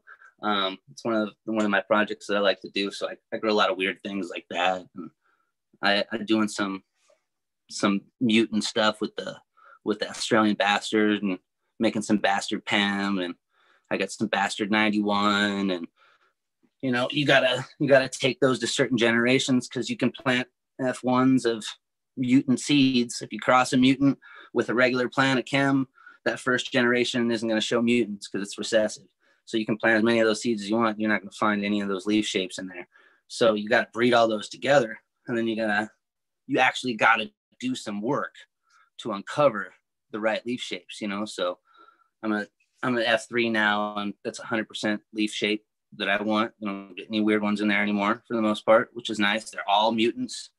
Now it's on selection. So which ones are the which ones are the winners now that they're all mutants, and then you start working with those ones. So that's a cool thing I've been working on for a while, and got some some weird Kandahar uh, red dead body stuff from from you know Irizin from Indian Land Race Exchange. You know, um, cool ass dude. He helped me a lot with some PAM and some identification and you know gave me his thoughts on some stuff and where his travels were and morphological characteristics. And we did some talking on that. And you know i'm really looking forward to these friggin' dead body terps man. I, it's these are some nasty garbage can armpit skunk funk you've you've ever seen. And even in veg like just awesome. You're like these are gonna be good you know? So um, doing open populations, we get the, the line opened up, and then we'll go down the road. You know, start doing some some funkadelic stuff. Put some dead body some tangerine, dead body tangerine, dead body blueberry. can't help but laugh at the dead body. I mean, I mean, think about it. We all have all the terps we've been, you know, at one point we we had to like almost kill off the skunk because it was too loud. Other strains were too loud. Got a little happy when we got some fruits in here. Who's gonna yeah. knock at the door and bitch about fucking oranges or cherries? You know, nobody's gonna go. Well, is that cannabis? No, I just got a bunch of you know, fruit. Just got a bunch of fruit in. You know what I mean? Then somebody knocks on the door and it sounds smells like you've got a stack of dead bodies in the garage. Well, serial killer might be your yeah. next new nickname. Uh, yeah. You know, I always tell people, I'm like, you know, I'm looking for that stuff. Like, you can have something really loud. Like, you can name any cut you want. You can name GMO. You can name friggin' any OGs, any any loud cut that you want. You name whatever, the hype strain, whatever. If you're walking through a concert somewhere, like back in the day when when when we were young, right? When you went to the concert and that dude opened up the bag, right? Or just showed up at the concert, like every mother fucker in the building knew that you were there. You know what I mean? Like it was just rancid, skunk, funk, herb, that dank stuff that we had to kill off. Just with just you were automatically everybody would look at you. Like these days you could walk into a concert with any modern day cut any hype thing any any good thing which i love. I'm not I'm not talking trash about any of that stuff. I love all that stuff. I love all weed. But you could walk in with any cut these days open up your bag and you know maybe three or four people in the immediate vicinity will say hey that smells good. You know what I mean? Maybe if you did a good job. You know what I mean? Most of the time, everybody's going to walk by. But I'm looking for that shit that clears out the building. That people are like, dude, who brought this shit? Call the cops. This motherfucker, like this, like, yeah, I want that stuff, you know. So that's why I sought that one out because I miss those old those old ones, you know, that you couldn't grow in the neighborhood without everybody knowing, you know, and and just yeah, that's how I met my wife, dude. She's like, she's like, do you smell a skunk? Around here? I'm like, yeah, it's my pocket. You know, it's like, yeah. So, you know, I, I miss those. I miss those ones, you know? So. I think everybody does. I think everybody does. So I think you're on the right path there. Mr. Amadeus in chat, let's respect to you, good sir, has a two part question for you, if you would. He said, What are some of your uh, long day flowering cultivars? And he also would like to know if you have any quick flowering in Terpy. So, um, like the the Orchard Lady stuff, anything Orchard Lady, uh, Martha's Orchard, that's a really good one that that people's you know they sleep on that one just because it doesn't have a tutti fruity name. But Martha's Orchard's a killer one. Um, those ones are a faster flower flower set. The Orchard Lady is a lot faster. They're usually by the end of September. Um, you know, last week of September. somewhere in there you could you could pull down some of the orchard lady phenos really easy maybe the last week of september if you're in the first week of october you know you you know you're moving on to other things that orchard lady's quick but the martha martha's orchard that one has got that orchard lady in it that's got some cbd uh, characteristics that's that's a two part pam with uh, a couple of added ingredients there you know it's a it's a citrus farmer resin stud sorted resin stud out of a good population. And then on the other side is a two to one CBD um, THC male tested out Afghan skunk Afghan uh, haze hybrid. Um, from 3D CBD. But yeah, so it's got some CBD in there. But that one's a cool. That one's a cool one. That one's those are the short ones. Uh, the longer you go, any of the OG ones, the the new fem drops that that that went out that are out right now, we'll be remaking them. But the the Pam um, heirloom SFV, uh, Kev's heirloom SFV, Mandelbrot's original breeding stock plant, bred to the PAM. Those ones are little, you know, those are typical, you know, first week, second week October, uh, finishing out. Um, most of the most of the regular PAM stuff is going to be like the first week October, you know, second week October. I don't have I have some uh hell some some an old Hell's Angel cut. My buddy Birthright, Birthright Seco uh, check him out, man. If anybody you know doesn't know who Birthright is, he's a cool dude. Um, he's got some killer sour stuff that he's been holding on. It's an old Hell's Angel, uh, you know, OG type cut that he's held on to for a long time. Uh, I love it. Every time I smoke it, I'm like, man, I like that stuff. And I've grown it like two or three times, and uh, every time I'm like, why the hell didn't I clone that one? That's a good one. You know, it's always good. He always surprises me. You know, it's like, God damn, that's good. You know, so um, I'm gonna grow some more of that. But he does a lot of good inbred work. He's a good breeder. He actually works his lines, lots of BX, uh, BC ones, you know, back crosses, and lots of you know filial generation stuff. He does good stuff. He's a cool dude. Um, but yeah, he has this this this Hell's Angel sour OG cut, and uh, that goes a little long. And everything that I breed that to, it takes on that longer flower characteristic. So you're looking like the last last two weeks of October you know, for for those ones, um, as opposed to you know earlier the first first couple weeks or last week of September. So anything with the sour OG Kush, Hell's Angel sour OG Kush in there is going to be a little long.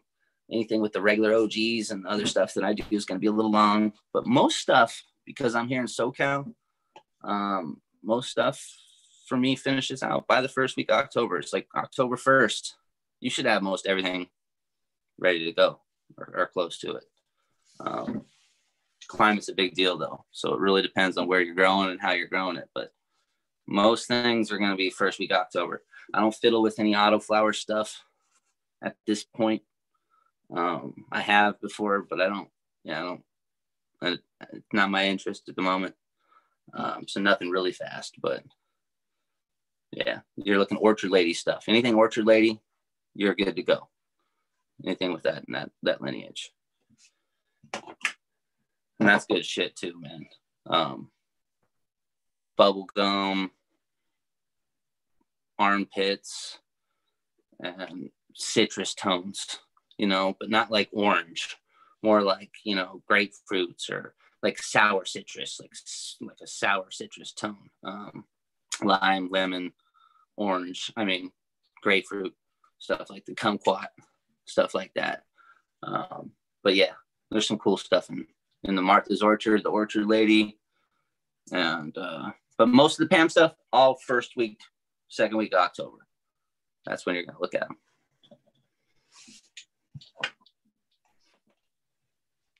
So thank you very much for answering this question. So FEMS, any FEMS? Will you ever do FEMS? I heard that.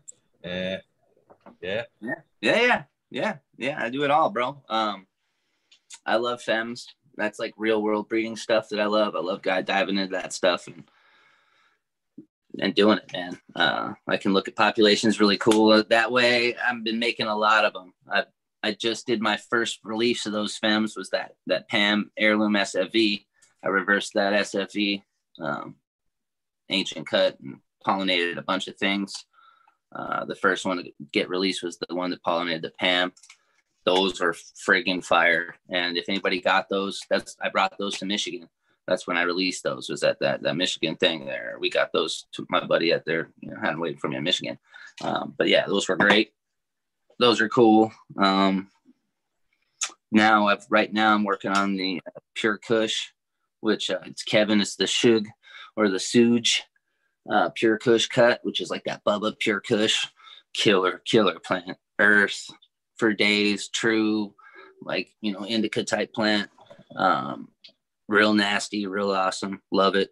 Uh, we just reversed that and pollinated a bunch of things with that to do some fem work with that. So we're gonna look at those. That'll be really cool. That got that got that hit the Royal Kush, uh, Kev's Royal Kush. That hit some.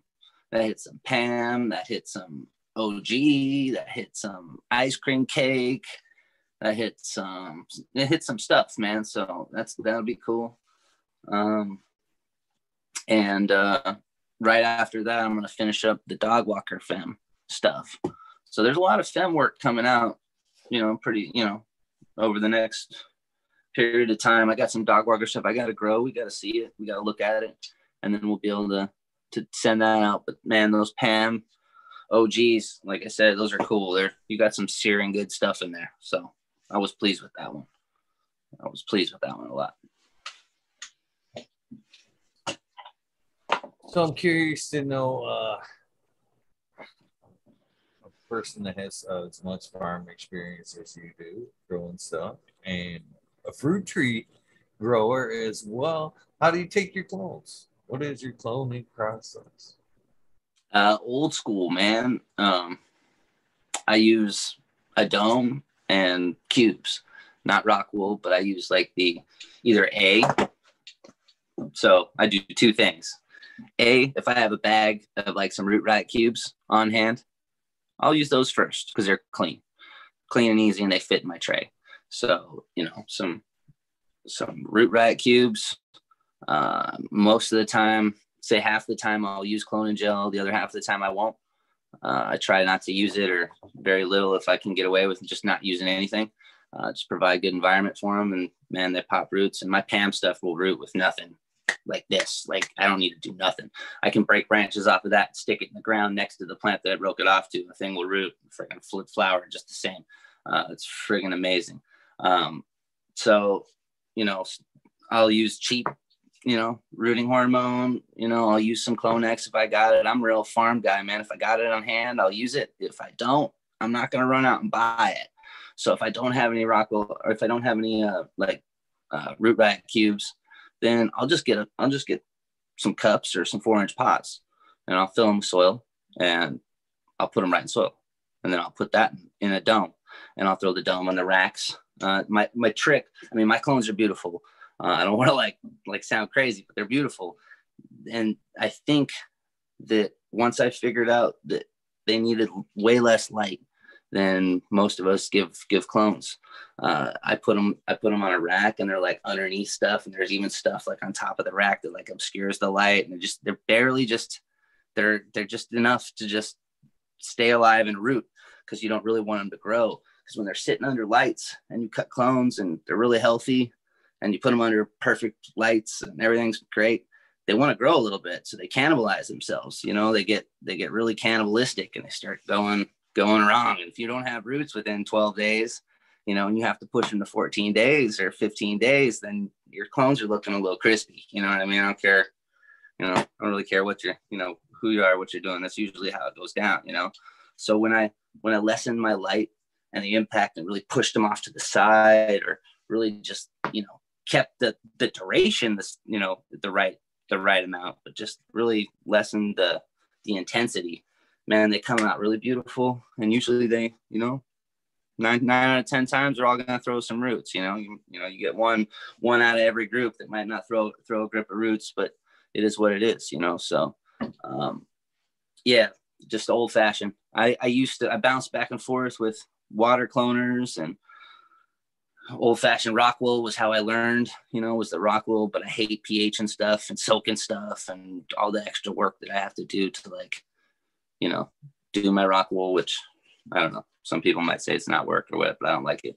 Um, but yeah, pull out those those those little cubes. Those things are quick and easy, and away they go. And if I don't have them, I don't use them, and I'll throw it I'll throw it together. But I'll use I'll use rooting powder. I'll use rooting gel, but I don't use anything funny like aloe or like any of those homeopathic recipes. Like it, you, I every time that I used aloe and all those other different things, you know, throughout the batches and different things, there was just too much funkadelic stuff that would happen, you know, in some of those some of those clones. So I just I just stay with the traditional fruit tree thing. You know, I usually have some rooting powder, some Rootone, or some Dip 'N Grow, you know, or um, stuff like that, that you use for fruit trees, and I'll just and go that way. Um, but yeah, I'm real lazy about it. As long as I got a clean dome, I just make sure it's really clean. You know, it's clean. I'm not using old dirty stuff, clean stuff. And then I'm good. You know. But always clean shears, bleach. Bleach on the shears or the scissors. And each mother plant has its own pair of scissors. And the scissors are labeled. So like, you know, SFV, SFV, PAM one, PAM one, you know, etc. Um, and that pair of scissors stays with that mother plant so that there's no chance for me fucking up and giving any type of cross contamination. And then bleach, uh, or a little bit of bleach and water, just straight bleach for a second. You know, I usually am lazy and I'll just dip my stuff in bleach for a second and away you go. That's the only thing that'll really get the hop latent and, and who knows what else. Um, alcohol's cool, it does a lot, but it's not gonna it's not gonna be a foolproof method, you know. So um, I use a little bit of bleach and then let it sit and kind of dry it off a little bit. Sometimes I'll wash it off with a clean bit of water just to be sure it's not really bleachy. But yeah, man. And then making sure that each plant has its own scissor really keeps keeps me, you know, keeps me sane at least to know that I'm trying to do my part. Well, uh, one of the reasons I asked, well, I wanted to know your method. Yeah. But, uh, you know, we've got a lot of people that's come through this path of uh, the show here new growers, very skilled growers, large scale growers, you name it. And when I started doing this, and everybody was taking notes, and I, I kind of suggested to every the newer growers, the newer growers, uh, not to necessarily fall into one boat necessarily. You know, don't don't subscribe to one YouTube channel and just try to mock one guy's moves or whatever. Watch all the shit you can. Uh, uh not only shit that around here, but look in other places. You know, growing's growing. Basically, it doesn't have yep. to necessarily come from this and one of the great one of the guys that uh, was an early supporter ended up doing his time on the show. He was a new grower uh, less than a year. He's going on probably a year and a half now. He's come a long way. When I asked him to come on the show, he was like, "Man, I, I got a couple of plants. I need nobody." I'm like, "You love growing plant, right?" He's like, "Yeah." I'm like, "Good." come tell me your story. You know what I mean? Yeah. You're you're part of the team. You know, you grow. Yeah. That's all. That's all you need. That's the minimum right there, man. Come on. And he's yeah. come a long way. And as he's like ventured through his cannabis learning education, uh, he took a little bit of uh, knowledge from your kind of uh, your area there, and he. I, that's why I asked if you kind of used maybe used it or heard about it as well. But he actually took sand cloning from the fruit tree world. Yep. Basically, he's used it and having amazing, amazing results, almost like a hundred for hundred in the sand tech, just cutting them and putting them in some clean yep. sand. Yep. I was wondering if it was yep. part of that's why I was you being a fruit yeah, we, tree guy. I was wondering yeah, we do we do citrus. Repertoire. Yeah, yeah, we used to do citrus like that all the time, and uh, figs. We do that all the time as figs.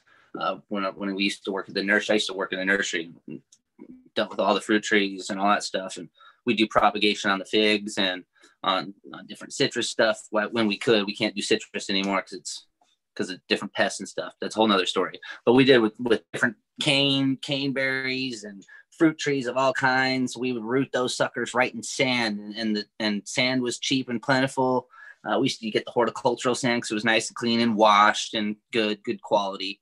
Um, some of that play sand stuff, just like regular old sand you get, can be pretty nasty and dirty and have some funky, funky contaminants in there. But a good horticultural sand, man, that'll root all kinds of stuff. I love that. The only reason I don't use sand for for cannabis is because I don't have it on hand, and I could go buy big bags of you know sand that I really don't like. I wouldn't want I wouldn't want it go, growing in in the in that play sand or that that arsenic sand or whatever. It's got there's got all kinds of funky stuff in there. But there's this little bit better grain horticultural sand that a little bit costs a little bit more money that I used to use all the time for free at the nursery, and that kind of spoiled me into the sand game. And I've never I've never looked back, and that's the first time I've heard somebody bring up the sand thing.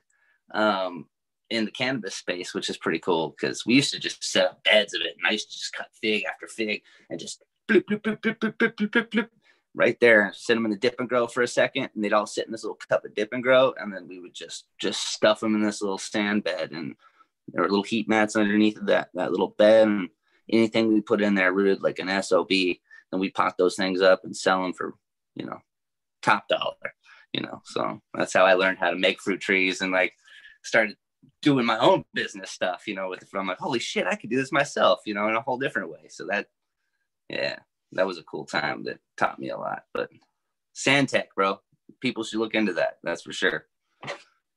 That was uh, Johnny Caneseed. I don't know if I threw his name out, but it was Johnny Caneseed who I was talking about there. Nice. You know, he, that actually, you know, just from this little thing here, you know, some folks that were having problems with their that that area of their growing took on yeah. that as well.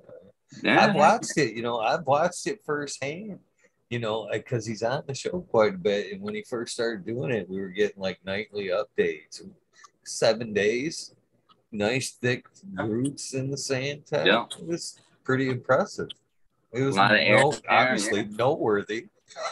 Totally, totally, totally yeah, that's like uh yeah, that's old school stuff. That's just that's just fruit tree, you know, using what you got, you know, that's the perfect kind of medium for the air and stuff. And that's what you really kind of need. More, the more moisture and air balance. And that sand offers that that perfect thing. You do the same thing with perlite, you know, straight perlite. Uh, or a perlite vermiculite mixture, you know what I mean? If if people have a hard time getting sand or they want to kind of take that tech, you can do it just the same way with that. We should do it the same way. Um, so, you know, take that for what it's worth. And then if you do water cloners, I always tell people if you're going to water clone, then you probably should look into like growing with some sort of an aqua, you know, idea in mind, like you know, a, a you know a DWC or or or whatever, uh, you know, or straight aquaponics. You know what I mean? Because you're you're growing water roots when you're making those clones, and you put those into soil, then they got that that acclimation and change and stunt period of time where they're just kind of like, oh, okay, you know, they got to get used to being in that soil from going in the water. But if you go from water to like, you know, a hybrid soil water or water to water or water to root, rock wool or something like that, you got a lot less of that, you know, kind of that change, um, which helps with that shock, you know. But I like to I like to clone and whatever I'm to grow in later on. So use dirt, use dirt or soil, you know, if you're to grow in soil or use little plugs that are to biodegrade into soil as much as you can, you know, and that's way I, you know, wherever you're to take them, that's where they should kind of start them. Sand is great because you can take them right to, right to that.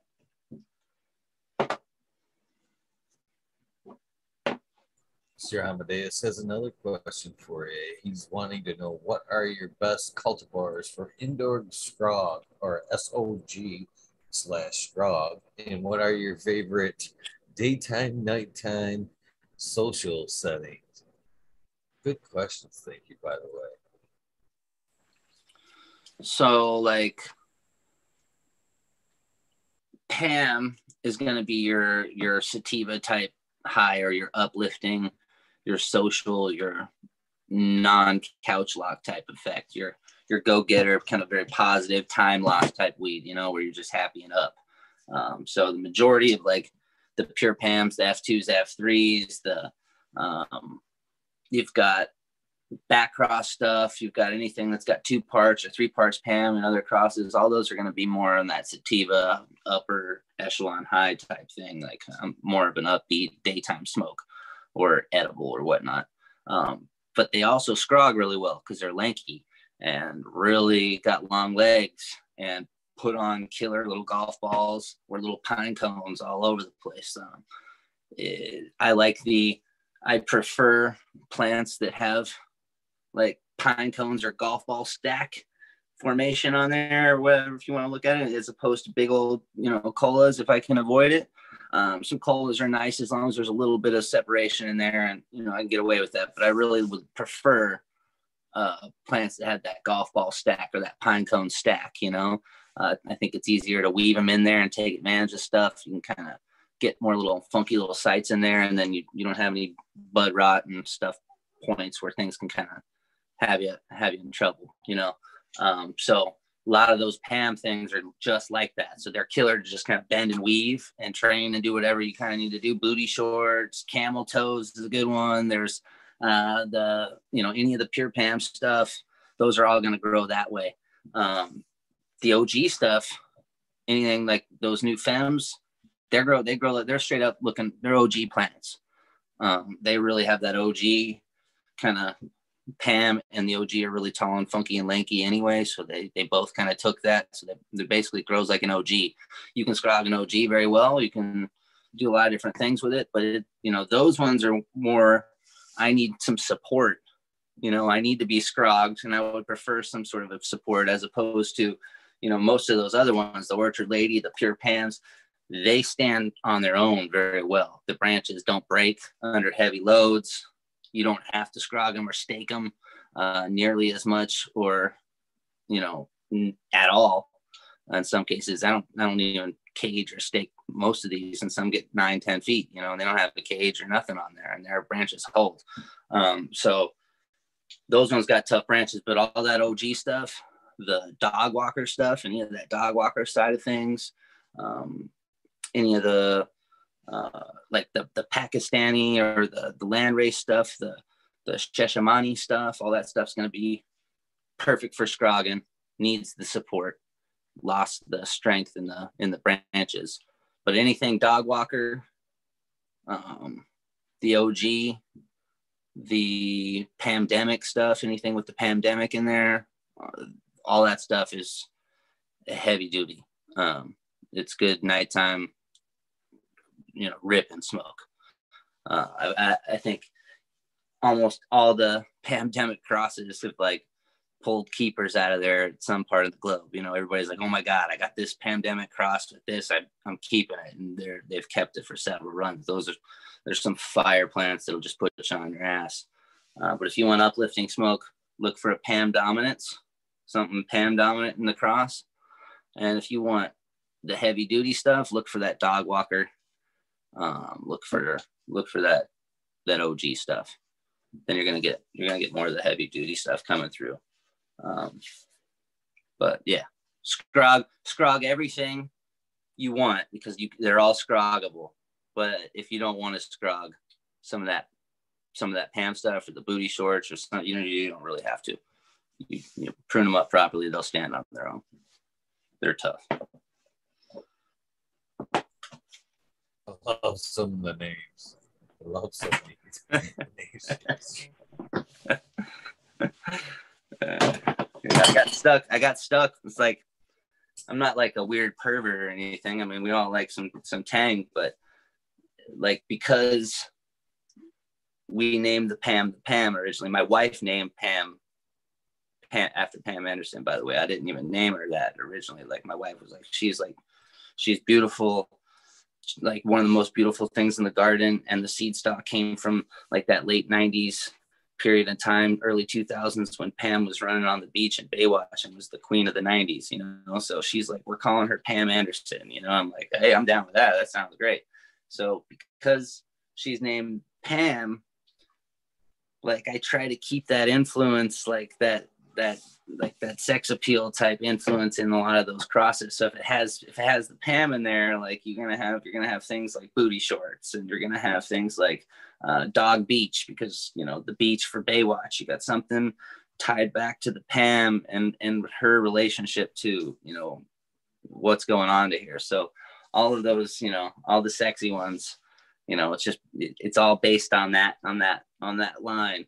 And then I've been working on a, you know, I have a space line where it's like different telescopes and space type features, you know, Hubble and a bunch of other things that I like naming stuff after and more thought provoking things that I do. And then I've got, you know, all the stuff that people might want to buy. You know what I mean? Like the, I always try to find that, you know, the caramel apple super twist or whatever. You know what I mean? You want to find a couple of those too. So you have some of that in there. So, you know, the people that are just name shopping, that's, that's where they go, you know, but it, it means a lot in a name.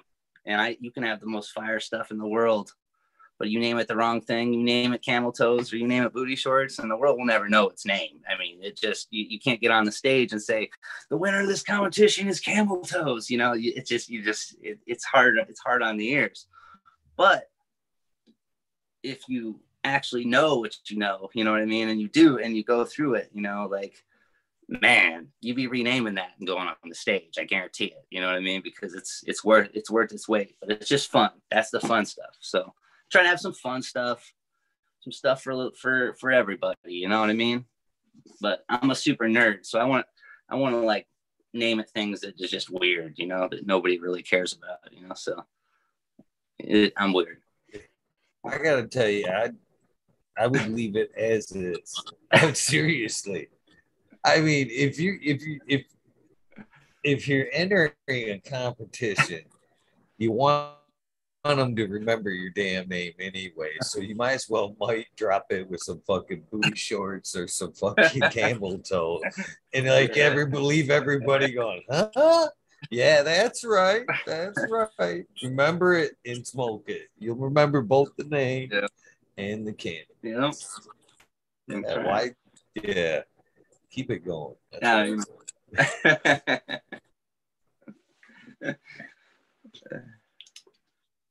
I completely agree about the um, the bud shape too. The golf ball, and the pine cone, and the pine trees there. Yeah. Uh, it's just easier to trim. It looks better in the end. Like I said, I've heard lots of guys like, "Oh, I grew this massive bud. I'm gonna just keep it like this. I'm gonna try." Why? It's you're gonna be lucky if you get to smoke that thing in the end. And if you, nobody, you know what I mean? If you're lucky that thing going mold or whatever, you're yep. good. You're, uh, and if you're gonna try to sell, you know, pass that on to a patient, nobody's gonna want that lumber right through the middle of that thing, anywho.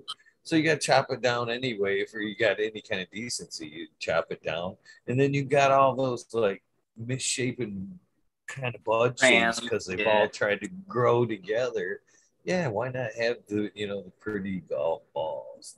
Yep. Yeah, I love that. Just yeah, yeah. Nugs will travel. You know those nugs, those little golf balls too, man. You put those in a bag or in a jar, and they're tough, little durable little SOBs. You know what I mean? They'll they'll last a little time on the shelf. They'll they'll move around in a bag. They'll they'll hang out. You know, but yeah, I hate nothing. I hate more than hanging up a bunch of big buds and having just just rot in the middle of like freaking cola. You know what I mean? During the stuff, that's just the worst thing. And then all the smashed buds because they grow all together. Just like you're saying, like you get all the the smashed hairs and the smashed freaking uh, bracts and all that crap that's just in there, just mashed together. It just looks horrible. You know, it's like, yeah, I'd much rather have a, yeah, those golf balls, maybe, for sure, for sure.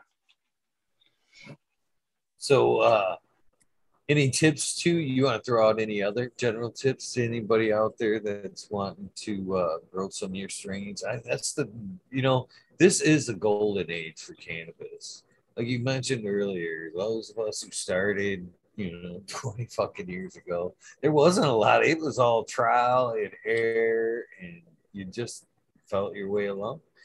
you fast forward to you know 10 years ago you had the internet starting to come out people starting to show their faces a lot of us were still bandanas face I mean, yeah. a lot of my, early pictures were fucking in the jason mask definitely sunglasses yeah. hat pulled down you know this is a whole different age we got people talking about it spreading the knowledge uh, Subcool, you know, was right around that time when you could like really start purchasing seeds. And still, I'm still red flagged from buying seeds in that era right there, from ordering overseas. My mail still anything that goes through the Chicago hub comes through with a red check to this day. Yeah. Well, we haven't forgot you. We haven't forgot you. We looked through. yeah.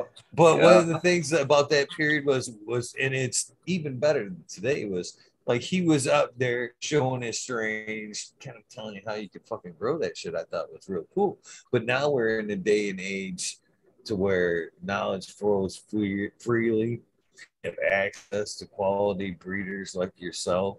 So, is there anything that you'd like to, you know, throw out there? You know, a little bit of advice for some folks that are growing your strains. Uh, how how do you grow?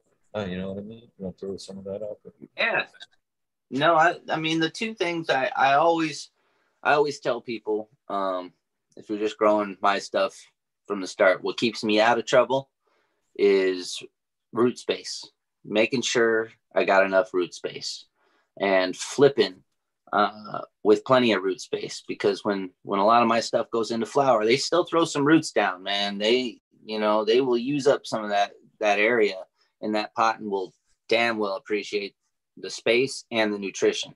So I always tell people, you know, don't grow them in one gallon little pots if you can avoid it. And try not to flower anything in in tiny stuff like that. If you can get away with it, your your results are going to be greatly improved with a little bit of a bottom. Uh, more roots, more fruits. That's definitely true, especially with my stuff. Um, so you know, bigger is better with a with a pot size, and flipping them early with some room, like transplanting them into kind of their forever home.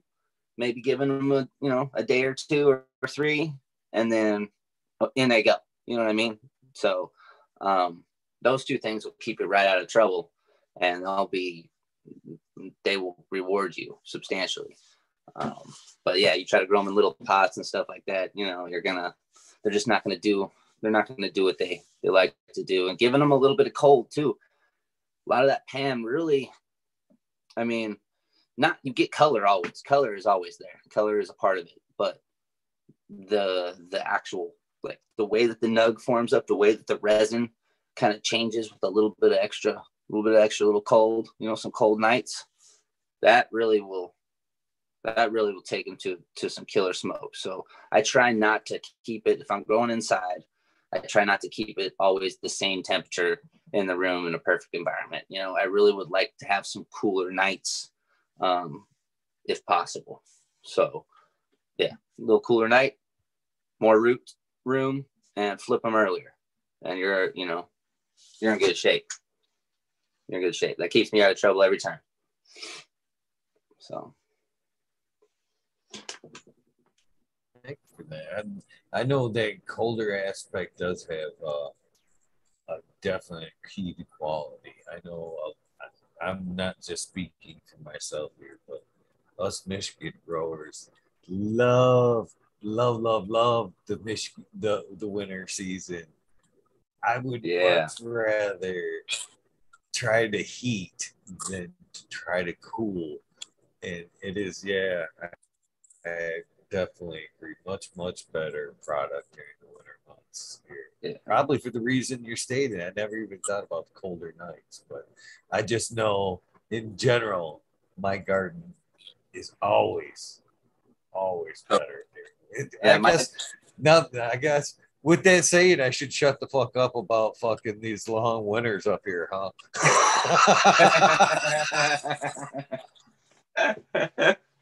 totally. You pile on a couple months, you know. Hell yeah. Keep it coming. That's great. I love it. I love it. No, that's like up here too, like in, in NorCal and right right now, actually, like that first crop, the regular, the traditional full term crop, you know, the ones everybody's pulling down and you know, first week of October, second week of October, or whatever. That's always a good crop. If you did a succession planning, you know what I mean, and you got stuff coming into flower in the November period of time around here or up north and stuff like that, that's always my favorite smoke. That one is the one that for whatever reason those are my jars. You know what i mean? Like for those those are those colder nights that go through a little bit more of that that you know in the outdoor spectrum. And for whatever reason that second crop that staggered crop is always that's my jar crop you know for i love that. I love that. They're completely different. You can look at the Pam one way. You can look at it in that in that different just that different time frame that month difference. And i mean it's crazy how different you know the formations are. It's really cool.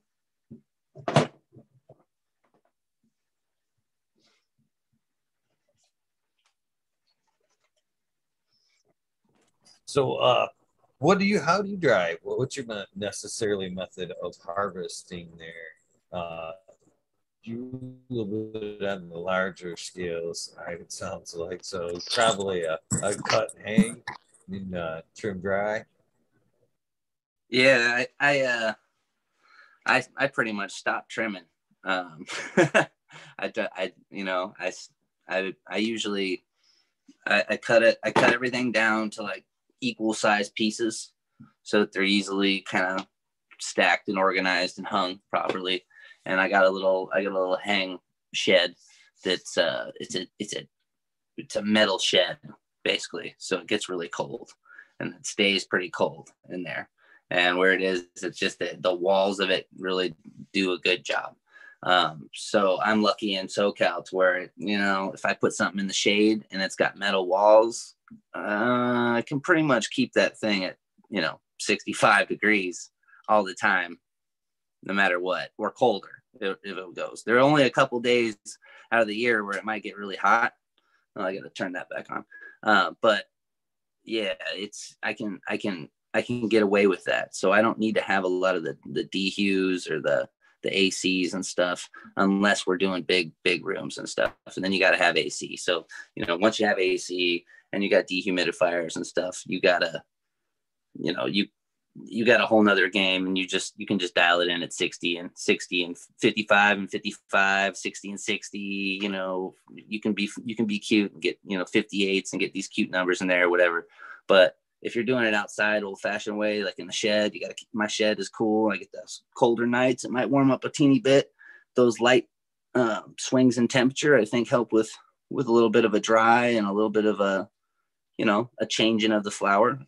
And once they're hung in there, try to hang them as long as possible until they're actually dry, dry to where that stem is snapping and they're almost like too dry to where I'm like, oh, you know they're they're to that point. And then once they're there i'll trim i'll trim them up. You should be able to finger let me turn this back on so that we can get the light action rolling. But i try to uh where are you there we are.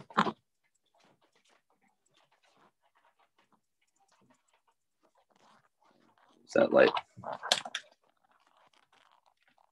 there we go. So I like to hang them until they're super, super dry. And then to the point where I can finger trim them. I can hold up a bud and I can rub my, my finger down the bud and those leaves just flake off of there like like candy. And then at that point, I'll I'll take some time and I'll trim up the the stuff that I'm gonna keep and get it all rolling, make it all pretty and nice as much effort as I want to spend trimming because you know they get big plants. You can you can trim all night with no help.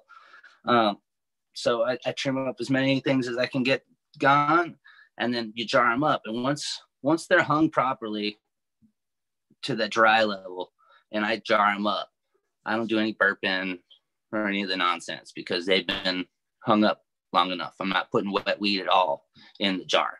Like there's not a lot of that going on. Like the drying and the curing is the process. Like when it's drying, it is curing.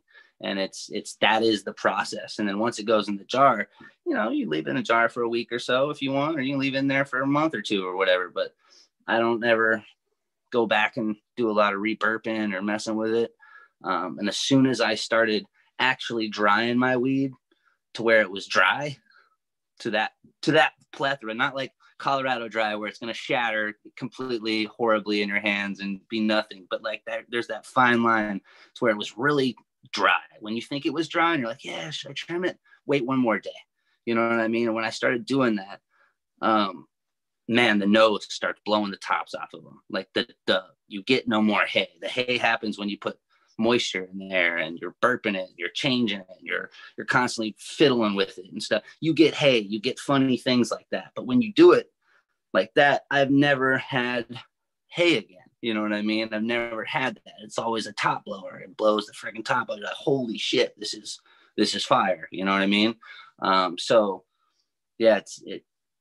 I used to chop it too early, and I used to put it in jars, and I used to burp it, and I used to do that. And I actually, I won the grow off competition in SoCal with the dog walker that I dried and cured in a hotel room in my truck back and forth because I had a I had a disaster at my at my house and we all had to evacuate the house and go live in a hotel room for a couple weeks while they fixed the house, you know. And that was right at the time when I was doing supposed to do the harvest for the competition, and I had to cut the plant down and open it up in my truck when nobody was around, close it up when nobody was at the hotel room. I would open up the stuff and it would smell up the entire hotel room and people would be looking out their doors and like trying to figure out what's going on. My mom would come. She's like, You got to close this up. The entire hotel room at the lobby stinks. I'm like, I, I got to dry it, you know?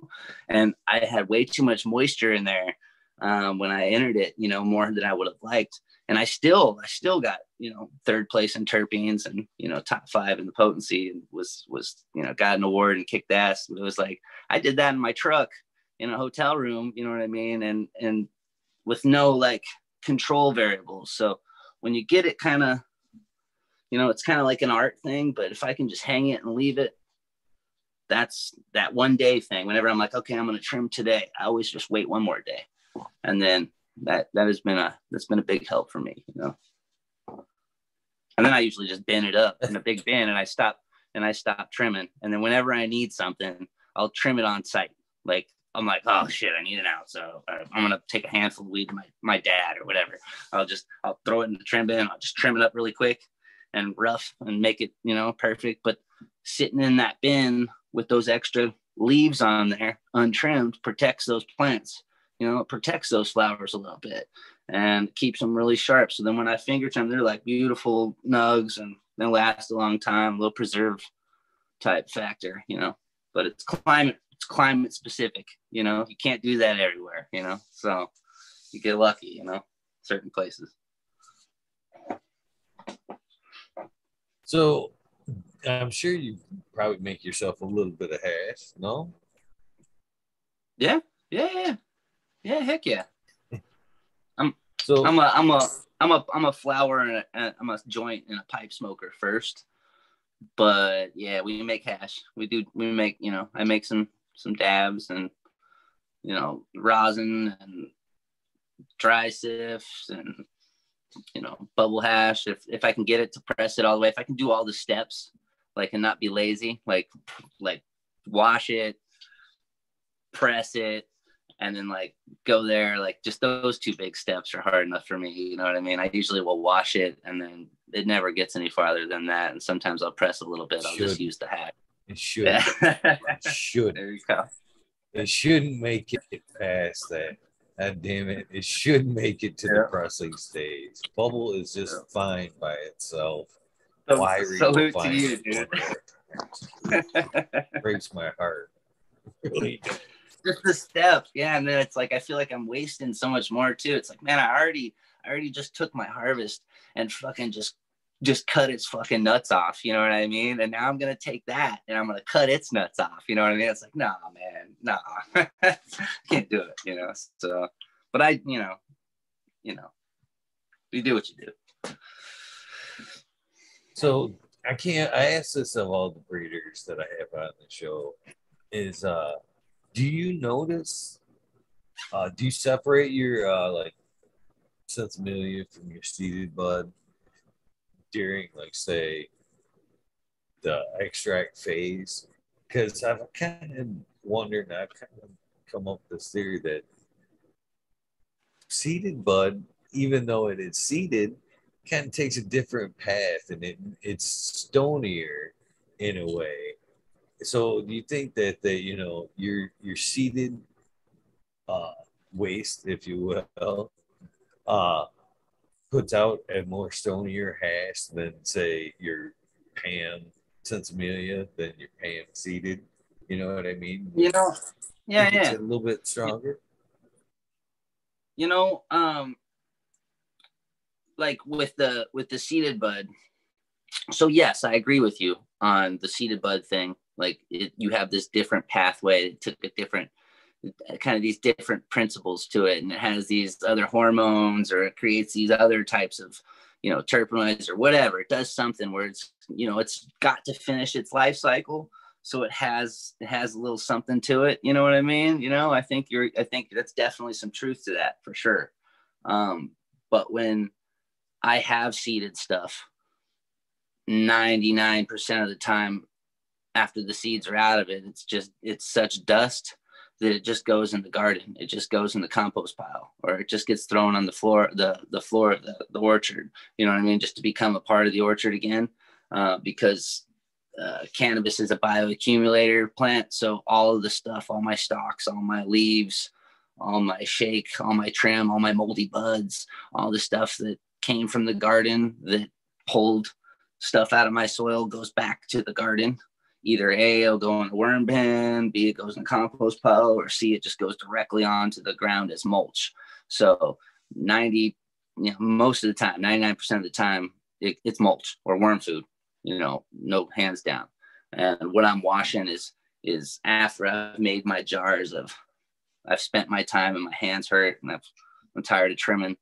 I'll be like, all right, that bin, your hash. and then that one gets washed. You know what I mean? And it, doesn't matter what it is. If, it, if it's seeded or shaky, or I mean, if it's got some couple seeds in it or whatever, I, I'll just treat it all the same. But if, yeah, most, most of my stuff that I do wash is going to be bud that doesn't have seed in it just because after I get the seeds out, like it, I've destroyed it so much. It's already it's so dry. And I mean, I know that I know that Rasta Jeff's talked about that too and other times where it's like when when he's done with his his seeded stuff, it's just like it's just trash. It, it's there's nothing to it. And you know, I never heard anybody else other than me say that because it is. It's just there's nothing I can do with it at that point. And I've mutilated it so much that most of the hashes on my hands or on the tool or on that other stuff it's turned black and sometimes you can fiddle with that but yeah most of the seeded stuff goes back out to the orchard and then whatever seeds slip by those are volunteers man and they pop up all the time and I, i'm like ah you can stay you can go you can you know it's like you constantly got like a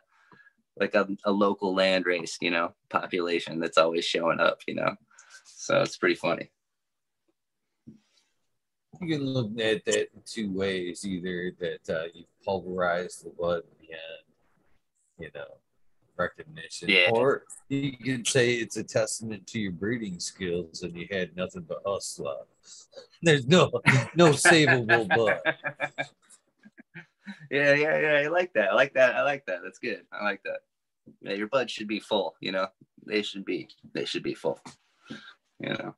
I hate find I hate having a bud that you grew for the whole time trying to finish it off and you open it up and there's two seeds in there and it's supposed to be full. And that happens with stems a lot of the time you know where they just uh, pollen just wasn't as good or just didn't get enough of it or, or something you know just you just didn't get as many seeds you know for whatever reason. There's just less of it you know? And i hate that. It's just it's so yeah it agitates me. They should be full you know, many seeds.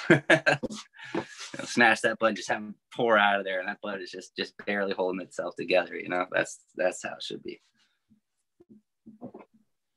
Seeds, I can't believe how how many seeds you can produce out of one plant. Yeah, some are insane. Some are just in like, dude. I grew a bunch of a bunch of like uh, Khalid Taizane. Uh, this it's a it's a Reunion Island land race, right? And I grew a bunch of stuff like that, and I did a bunch of crosses. No other plant have I ever grown has given me more seeds than that thing. you could barely touch it with with pollen and the seeds would be just exploding out of it before it was ripe it would be spitting seeds out it would, it, you couldn't touch it without seeds jumping out of it all the time i mean i mean it was the craziest thing i've ever seen and in the end you would have just thousands and thousands and th- out of like a, a, out of a two foot three foot plant you know that you just beat the shit out of and cut you would have thousands and thousands of these super tiny seeds because they were super tiny too. That was another characteristic. They were like half the size of res- regular seeds you know and fully beautiful and tiger striped and, and perfect you know but they were just half the size. But you got five times as many um, and anything that you bred with that plant, it, it increased the seeds. And I always told my buddy, I'm like, man, I should keep this thing around to breed it for seed production because it, it has this extra thing where if you grew fields of this, like that's a yield of seed, like hemp seed, right? Like you got, you got all these seeds you just never could do anything with out of this thing. Uh, they were easy to harvest and the whole deal, but I never, I never enjoyed the smoke. So I, I never kept that plant, but yeah, I never seen a plant put on as many seeds as it could. But just a regular plant put on a fuckload of seeds. But yeah, seeds are cool. Myrtle, myrtle, huh?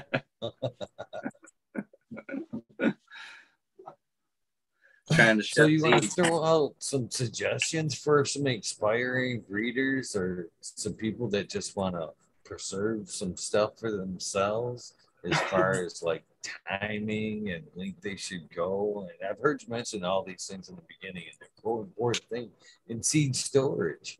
You know. Uh, yeah. Um. So uh, make sure that if you're making seeds, like if you're trying to do stuff, like what I also learned is try to use more than one male uh, from a line if you can don't just go specific stud hunting and try to pick that one that one stud. I mean you can there's nothing wrong with it it's got us to where we are today you know what i mean? But if you're trying to like preserve a line or keep all the possibilities open and and and you know present to where we can dig those up later it's best to have several males as many as you can uh, and as many females as you can of those same things to preserve the genetic diversity integrity of that actual line.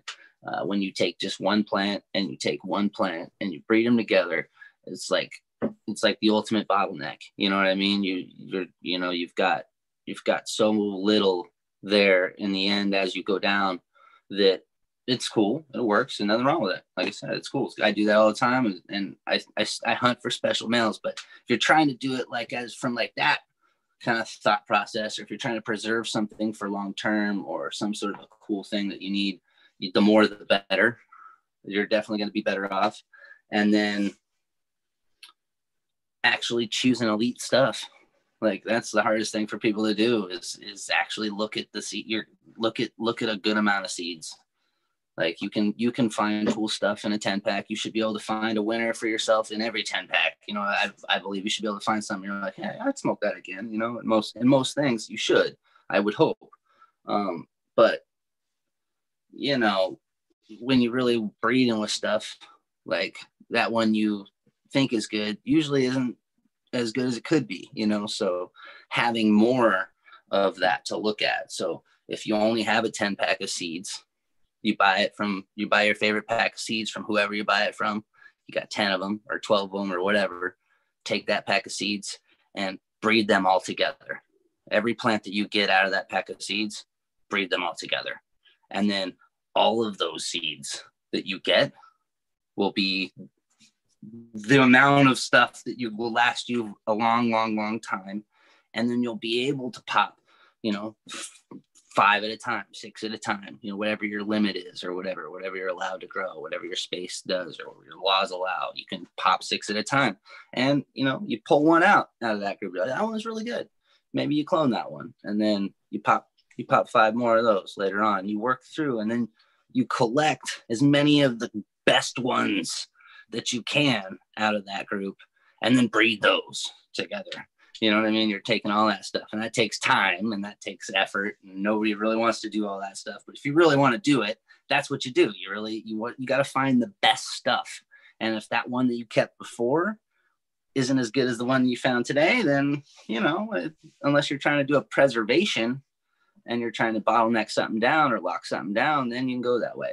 Um, you don't be afraid of fem seeds because fem seeds are the, you know, they're, they're just another tool in the toolbox that needs to be deployed. And it's, that's how real breeding and stuff for all of our vegetables and stuff.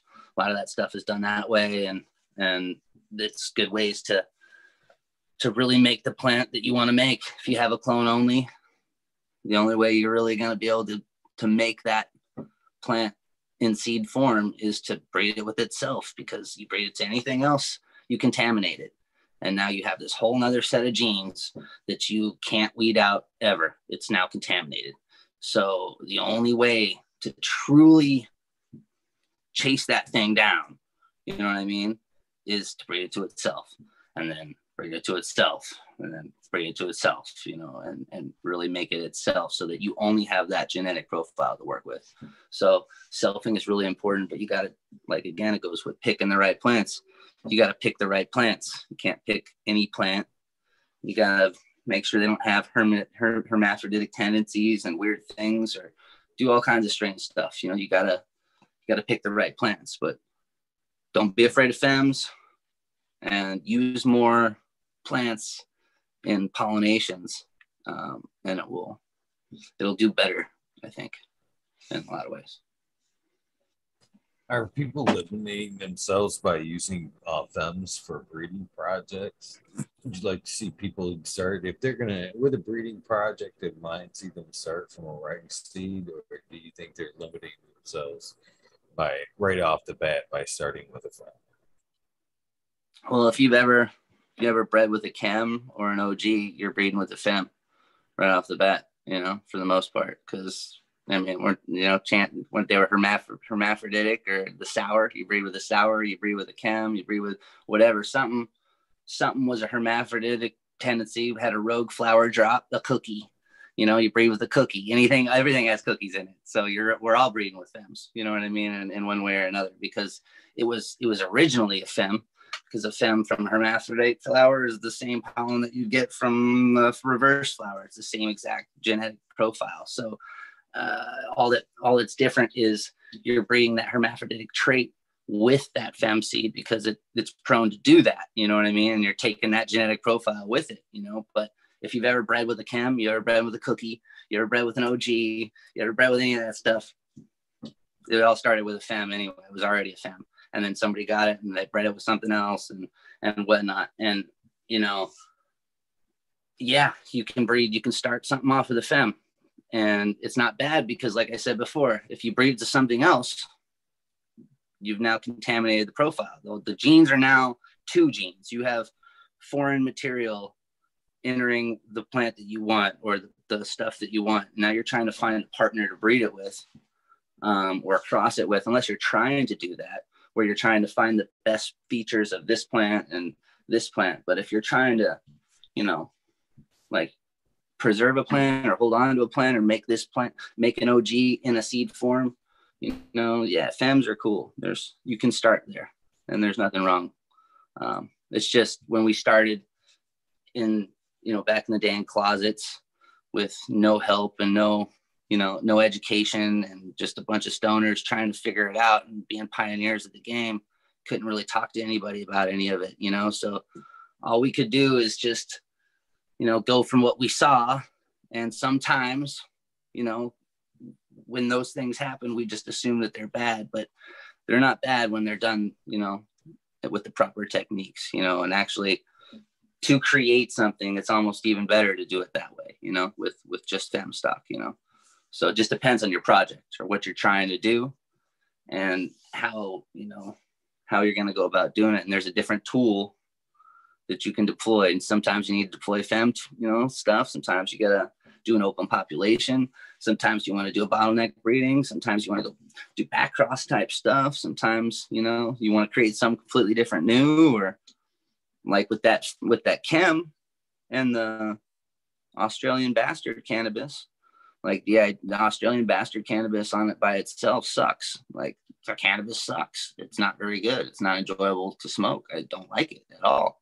Um, it's not good, uh, but it has the most radical leaf shape ever. It's way cool and completely worth capturing. You know what I mean? So that is the instance where you need the foreign material because breeding it with itself really is just going to give you more crap. You know what I mean? That does this thing. You know, so if you're trying to do it for that, you need the foreign material. So that's when your outcross comes into play. You know, and you need to you need to get some you need to get a donor um, to to do that, and then there's a million different ways you can do that. Like, is your donor a true F1 hybrid? Was it worked line? You know, because the only way you're really gonna get a true F1 is having two inbred lines come together to make a true F1. Otherwise, you're just you're just throwing shit back and forth. So, you know, any aspiring breeders, like, don't be afraid to like spend a couple of years on something and then throw it in the trash, you know, or or spend a few years on it and then be proud to release it because it takes a lot of time just to kind of go through them all and like really look at it and be able to figure it out and navigate, you know. What's going to change the world? Like I said, you know, what the, what's going to change it, you know. So uh, I can't help but wonder as we're pushing, you know, legalization across the board. Is Mr. Trees gonna is Mr. Trees ready for like big big time cannabis or will you concentrate more on you know being that boutique fire guy because most of us you know that's what we're looking for you know I'm myself included I don't give a shit what everybody's talking about I want everybody, you know, I want to bring to the table what you'll be talking about after I leave or yeah. fucking down the road sometime. and that's only going to come with the boutique shit. You know, the guys that are like throwing that shit about, yeah, everybody have it. I 10 million seeds. Marlboro's growing it. Fucking, you know what I mean? Damn, yeah. Like, you, you got so drones what, spraying, spraying pesticides and shit, you know? you know, I I get it, I get it, I, you know, but is it in the morals? Is it in the cards? Would you prefer to, uh, you know, stick to the fire and you know keep yeah. to us smaller guys that are you know serious about it, or I guess you know it's not a bad thing. Is I mean, is scaling up yeah. necessarily that bad of a thing? Is it could it risk quality or all that down the road? or is it just the fear of I like kind of kind of way I like the way Mean Gene kind of limits things a little bit. You know what I mean? And even though it's good, it keeps it in the wine. Either you either got it, then when it's re-released, it still holds its value, I guess. So, I don't know. I'm talking too much. You tell me what. No, what's no. Man, um, we need all pieces to the puzzle you know what i mean? We need that we need that commercial stuff for the people who you know don't have a ton of money who don't care you know? The the my dads of the world who just want to spend as cheap a dollar as he can and buy whatever that you know the most he can get for that you know? And then there's to be like the real heads who like have the fire. And man that's the where that's where it is. I don't care and I, I help people with fruit trees and I do, you know, help with fairly big stuff and all, all types of plants, you know, status. But yeah, once you start getting too big in numbers and you start hiring people that aren't your eyes or your, you know, your personal blood trained or whatever, you know what I mean? Like if you, as soon as you get more eyes than you on there and it gets so big to where you can't put your hands on each plant then you are now to lose you're to lose something. You're to lose the the relationship with the plant. You're to lose that thing that makes it the fire. You know what i mean? Um, if you can grow the fire. But i think that we need it. We need the commercial stuff. We got to have it pumped out there. We need more people smoking the better. I think the more the more access to it the better it's all going to be worldwide period. I don't really care. But i always do think the dudes with the fire are going to be able to freaking control any table that they want to and do whatever the hell they need to because they got the fire, you know, and they, you know, the, the mean genes of the world, that's where you want to be. You want to, you want to have people, like you said, man, you want to bring that jar to the table and have people talk about it long after you're gone or that be the jar that empties first, you know, and that's the, that's, that's, that's the thing, you know, put them all out there. Which jar is empty? That's the one that's the one you want, you know, right there. I don't care. Throw all that shit in the garbage. You know, I don't care how good it is. That's the one you want. You know, so yeah, we need it. But I'm always staying boutique. I wanna I wanna help the little guy. And that's what I do with my fruit tree business. I go to people's houses, personable. We help fruit trees and diagnoses and help them grow their own food and get healthier and use their land and teach them how to, where the hell their food comes from and how to utilize that and take advantage of Southern California sun. And then, you know, being on that personal small level is like the greatest thing ever. You know, it's rewarding and it's nice. And that's the way cannabis is and needs to be, you know. That's what makes it real, you know. That's what that's what that's what connected people. That's what Bob Marley was talking about. And that's what you know, all those fools, you know, have always preached like the, you know, it doesn't see anything. It just sees people and it brings people together from all places, you know, and it's, it's the greatest thing in the world, man. It's, it's killer. But you lose that, you know, along those lines when you get too, too driven by charts and shit, you know? So I can't work with charts. That's not how I do it. I've always been a free bird, dude. I like charts, but I don't want to be told I got to do it certain ways all the time. I want to feel it out. I want to be able to be in tune. That's important. Amen to that. Couldn't believe it. So, uh, we you kind of touched on the base of uh, seed size a minute ago. Should people necessarily use that as a necessarily a sign of vigor or quality of the seed. Uh, some strains, as you pointed out, man, just put out small beans, and some ones just put out coconuts. Should they be scared of uh, when they get some and they're like, "Oh man, they're not coconuts"? You know what I mean? Uh, can you educate us a little bit on? Yeah. yeah, no, seed size has a lot to do with you know a lot. It's it's it's. I've grown certain plants inside and outside um, under certain lights, under other lights, in different situations, and done made seeds and all those different kind of aspects with the same plant. And the seeds always kind of turn out similar, but different based on how they were grown. You know what I mean? Where they grew up, how they, how they, what light they got, where they were. You know, so seed size has, it's mostly genetic. You know, in a lot of cases, like with if they're really really small, like and there it's a definitive difference in seed size. It's a lot a lot of that is genetics you know the the size of the seed is carried in like the genetics. Some are just coconuts some are in between some are small. But then you have things like pollination time. So when when did that plant get pollinated and how much pollen actually hit that that plant? Because if you pollinate that plant really really late and there's a billion friggin' pistils on there shooting off all over the place and you you you're pollinating later in flower three week three week four or somewhere along those lines you know what i mean? Week five week six whatever. If you're pollinating late in flower there's going to be more pistils and more seed sites available. So the seeds that are produced by that pollen that hits there you're going to have more of them. They're going to be crammed together and they're going to be smaller and they're going to be more misshapen. They're not going to be as pretty and as beautiful and as big and there's going to be more of them, so less energy is going to go to each one because the plant's only going to have so much uptake. So, um, kind of like fruit trees too. Like fruit trees don't care about how big the fruit is; they just care about getting as many pieces of fruit out as they can because that's their seed, that's their offspring. So they don't care if it's good quality.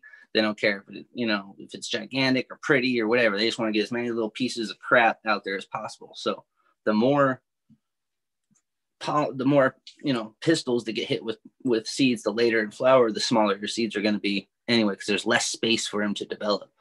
If you pollinate a little earlier you'll get less seeds but everything's spread out more uh, substantially. So you've got less less pistils sticking up pollen's going to hit these things and you're going to have these seeds start forming early on in that in that flowers formation and those seeds are going to be bigger and beefier and perfect and great shaped and strong and they're going to harden up and be inside that flower and they're going to ripen up really really nicely and do well.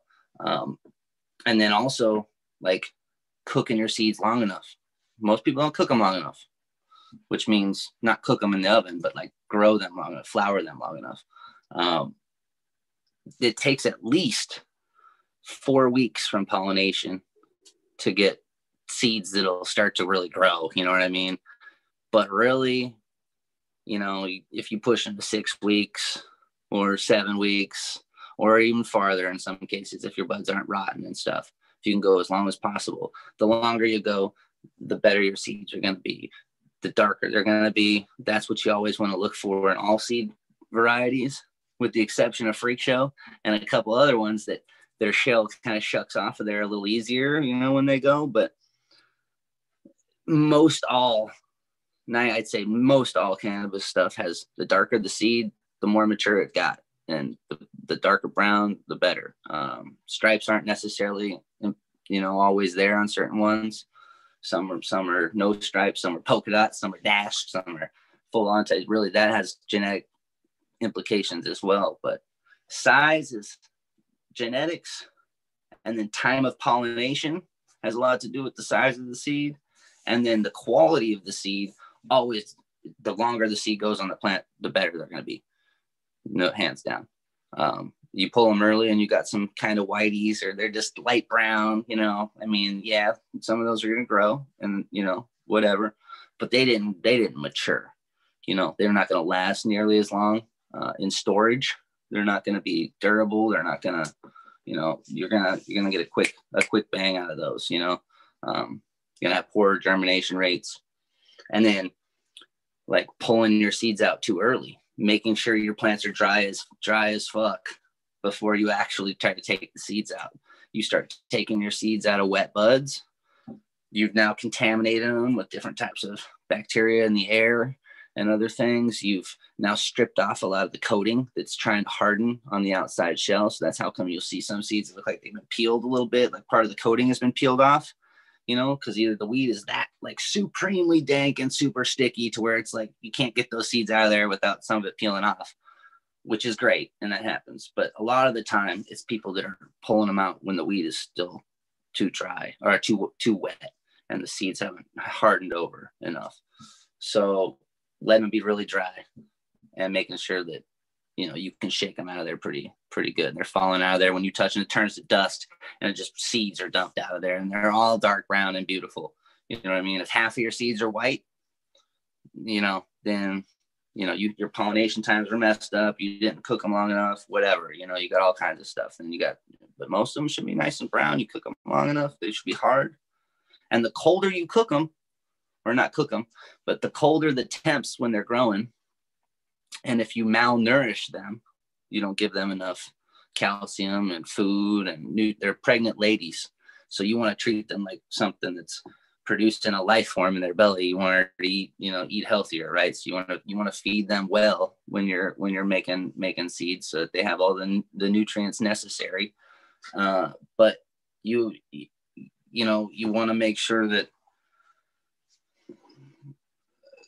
that when when she's cooking that like you're not pollinating her over and over again as as they're developing like you get a certain window, a week period of time where you can throw pollen on this thing. But if you're throwing pollen every couple weeks, then your seeds are never going to ripen up. You're always going to have seeds at different stages and different different places.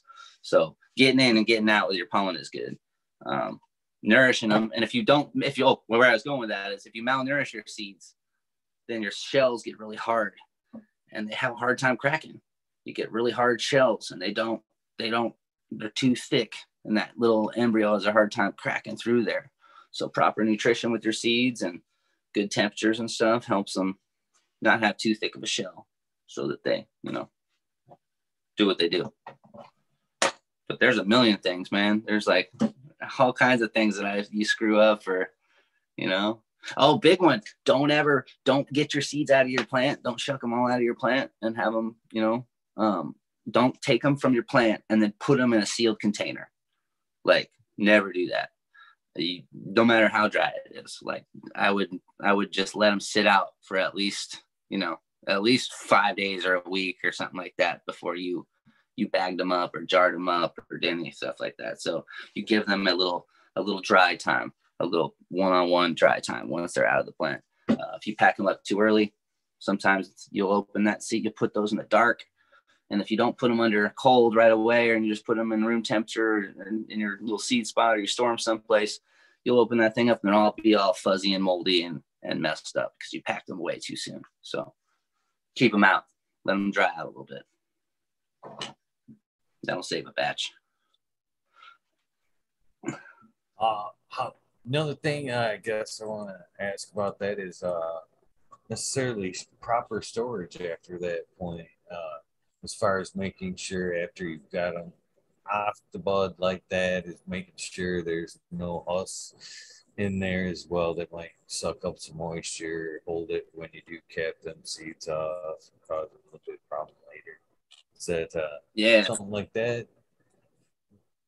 Yeah, so like um I find that if you're putting them in the cold under cold storage, you know, in the fridge or whatever, yeah, you don't want any of the husks or anything. You want them pretty clean because uh, those things will they'll, they'll collect moisture and, and they'll they'll mess you up a little bit. Uh, have the potential to anyway. Um, so I always make sure they're really clean if they're going to go into cold storage. But if they're just going to go into room temp storage, what I do for lots of them is I have like uh, you know a beer cooler, you know, just a regular old cooler. Throw a bunch of beer in or food in. You go camping, whatever. Um, those coolers are killer and you, you just get a couple of those coolers or a cooler. Most people just need a cooler, but I got a couple coolers on. Uh, but you get a, a cooler and you you stack it in the coldest part of your house, you know, in a closet someplace in the dark or down in the basement or wherever your cold room, your garage, whatever, wherever is cool, you know, doesn't get hot. And uh, those those coolers keep it killer. I mean, you can keep seeds in there for, you know, 10, 10 years and have you know have them pop you know do their do their thing uh, as long as you have them dry and store them you know clean and good in there um, i like that because you can get out you can open it up you can go through your seed collection you can look at them you can pull out stuff for people to give them away or whatever and you're not constantly opening up your fridge taking out your fridge messing with condensation and fiddling around with stuff like that. So i prefer to keep most things in my coolers so that they're they're just they're ready to go. And that keeps them cool. You know you put a cooler and you know how cool it stays it keeps things cold as it is. You know what i mean? You just put it in a cold area of the house. Inside that cooler it's dark it's dry and it's cold it's designed to stay cold you know what i mean so um, that's what i've been doing you know for years and that's one of my favorite things but some of the special things like some some some Pam, you know, some of my special lines that I have, you know, really proud of. I'll always take a little portion of those seeds and I'll vacuum seal them in the like a food saver bag or whatever, you know what I mean, with a with a little desiccant pack, uh, either in there with it or at least in the, you know, I'll, I'll food saver it and then put that inside of a jar or inside of another bag and then inside of a jar with some desiccant and then that'll go into a fridge. And that stays in the fridge for you know longer. And i don't have to really worry about that as much you know. Every you know 10 years or five years i could kind of pull them out if i wanted to but really every every few years i pull out the stuff in my cooler anyway and i'll recycle a bunch of it and i'll remake it or i'll go through the seed stock and make sure it, it pops and i can grow some of it out remake some of it or whatever um, just to kind of keep it fresh but the coolers man the coolers is easy you don't mess them up real quick you know it's it's it's the best way in the world. You could throw them in a regular old Ziploc baggie. You know what I mean? And instead of writing on the baggie, pro tip right here, dude, if you're doing baggies, right? Key tip, just take a piece of paper and write your information on the piece of paper and put it inside the baggie. Don't write on the plastic baggie because you put that plastic baggie in there, all that writing wipes off eventually. You always lose parts of it. It fucking, you, I have bags of seeds that I have no idea what they are. They're just I have no idea. You know what I mean? Because of that shit. So take a piece of paper, and rip something off your mail, and fucking write the name of whatever it is and whatever info you want to keep, and put it inside the fucking bag with your seeds or inside the jar with your seeds. So don't write on the jar. Or, I mean, you can too, but you know, have a backup plan, man. You know, you forget what you do. so true. And that is such a good pro tip. It is a pro tip. For me, man, it's never been that like a huge scale, like seed hunt type thing. But for me, it like I've got dude tubes full of seeds that I did that on. I'd like, oh, this is da, da, da, da, da. and now it's like, what in the hell is that? No. Oh, man. You'll never grow them because you don't know what they are. You know, it just you know it sucks. sucks. Yeah, too many times, man, has that bitten me, man. So, yeah, little tips like that. I swear to God, it's like out of anything, it's like the stupidest little things. I'm like, oh my God, I should do that. You know, it's like it makes so much sense. You know, somebody doesn't somebody doesn't do that, and they're forgetting uh, that's gonna change somebody's world. You know, so silly, but it, it just saves so much time. So what are uh what are you besides cannabis, what are your second and third? What it be, you know, things you like to do? Um, you know, fruit trees is what I do, you know, when I don't do anything. I've always been Mr. Trees, even, you know, forever. It's not for cannabis, it's because I am the tree man, you know. So trees is always cool. So plants. I get texts every day from people. What is this plant? What is this? Do you know what this is? You know, all that stuff. So I, I like I'm the plant man all the way around when it comes to that and fruit and production and culture. But aside from plants and shit like that, man, I like, you know, I, I like collecting coins, weird nerd shit. i I'm super deep into like space and like astrophysics stuff. Um, I like uh, stock market stuff. I'm into crypto cryptocurrencies and funny things like that. I'm hip to all those funny little things lately. I'm trying to learn more and not be old and really, you know, take advantage of some stuff. Um, I'm, I do, uh, you know, I play music. My dad's a music teacher, so I always played music, man. I play anything with strings. You know, guitar is my my thing, but I play anything with strings. You know, I can play all that shit. Um, I'm not great at anything, um, but I can play. I've been in lots of bands. I've, I've done some touring.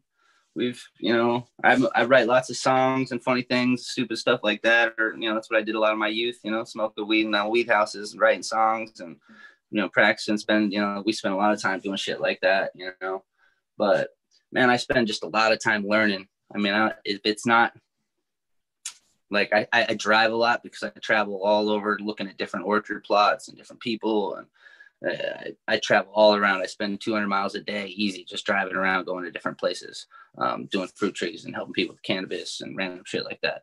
Um, so along the way, while I'm driving, I do lots of like audio books and YouTube. I'll put YouTube on, and I'll put like soil science on, or I'll put astrophysics on something on, or I'll put the stock market thing charts on, and I'll just I spend time learning like how to make like you know how to how to do things you know how to do certain things that are going to help in the long term you know how to make how to so I, I, like to learn i guess is like the overall answer man. I spend a lot of time learning about shit you know and trying to figure out you know how much stuff i can cram in here that ain't completely useless that you know maybe you know maybe help somebody or help me, you know, send my kids to a better place, you know, and make sure that they can they can be smarter than I was. You know what I mean? Because I didn't take advantage of nearly enough stuff, and I didn't start learning until I was friggin' in my 30s, like mid 30s. I was like, man, I'm dumb as shit.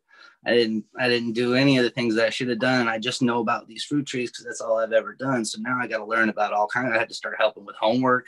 I didn't know any of that stuff, you know, certain things. I was like, man, I got to learn about everything. So I just got this crazy learning bug and I just dive through it and I just learn, man. I learn about everything. I try to I try to learn and do. You know what I mean? So that's it. That's pretty I'm doing awesome, good. brother. Man. Don't ever grow out of being a nerd, man. Don't ever grow out of being a nerd. Seriously, man. Yeah. I'm a big Audible fan now too. And what is it? I, you know, as I sit here and listen to it, because I wondered too, and I think a lot of other people do as they sit home watch the fucking History Channel and other shit. Why wasn't I interested in this back in school? This is cool shit. Uh, I no. honestly think it's you know they were forcing It's a forced Yeah. art, itinerary. That's you know, it. we I think the kids nowadays, the homeschoolers have more of a better chance because you know they're learning more geared toward what they like, what they want to be. You know, even if they fail, this is the way I see about it. Even if they fail, you know, at a younger age, you know, nobody's gonna know what they want to do growing up. Nope. But if they say, "Hey, I want to be an astronaut, and I'm gonna learn uh, everything it takes to be an astronaut," it's if they if they 18 and they're not gonna be an astronaut, is that a fail? Hell no, they've learned a ton of shit along the way passionately. That's the difference too. They passionately learned it. You know what I'm saying? And I think Yeah. that's what's happened to us. You know, we we were force fed what we they thought, what they thought we should know. And then when we get to be our age, we go, well, this is what I want to know, and we dive in, fucking both feet in the shit. Totally, dude. It's, like I can't believe it. Like so much useful shit that they should have been teaching us. You know what I mean? That like I talk about with people with with fruit trees and like practical things that we should just know as like human beings. You know what I mean? It's like it was the forced.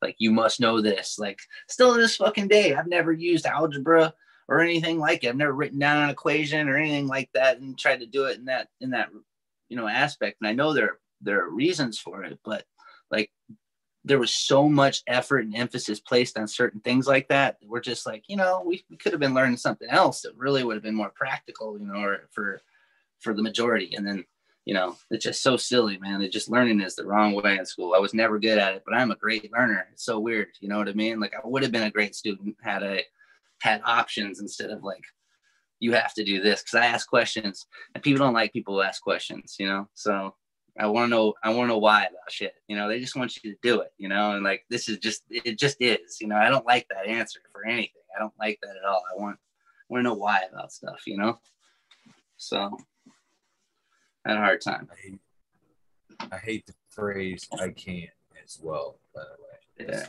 it gets right under my skin. There's no such thing. If you want to take the time to learn, you can do anything. You can Mhm. if you don't want. A big Yeah.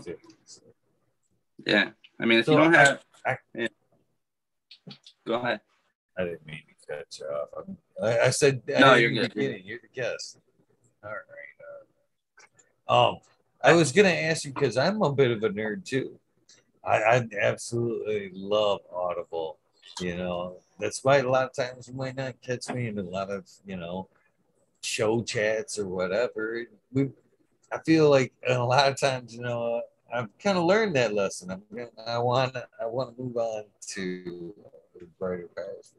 So it's fun to hang out and chat, but a lot of times if I'm in a show chat, it's because I just want to be sociable. That's sincere. You know what I'm saying?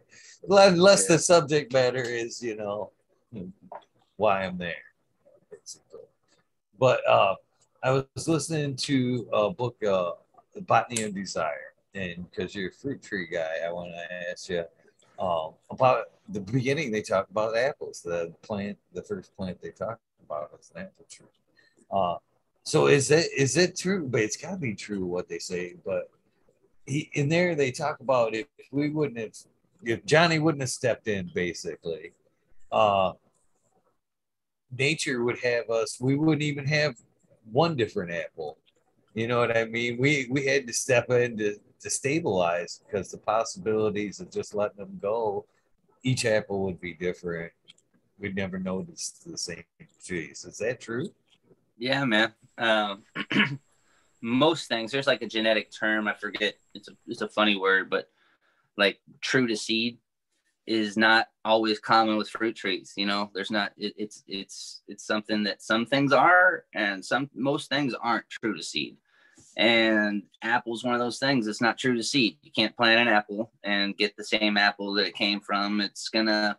It's like the roll of the genetic dice, kind of like an avocado. You know, you plant an avocado it's a roll of the genetic dice. So basically, whatever pollinated that flower before it became an avocado, where other avocados around, did it pollinate itself? That's that's an aspect.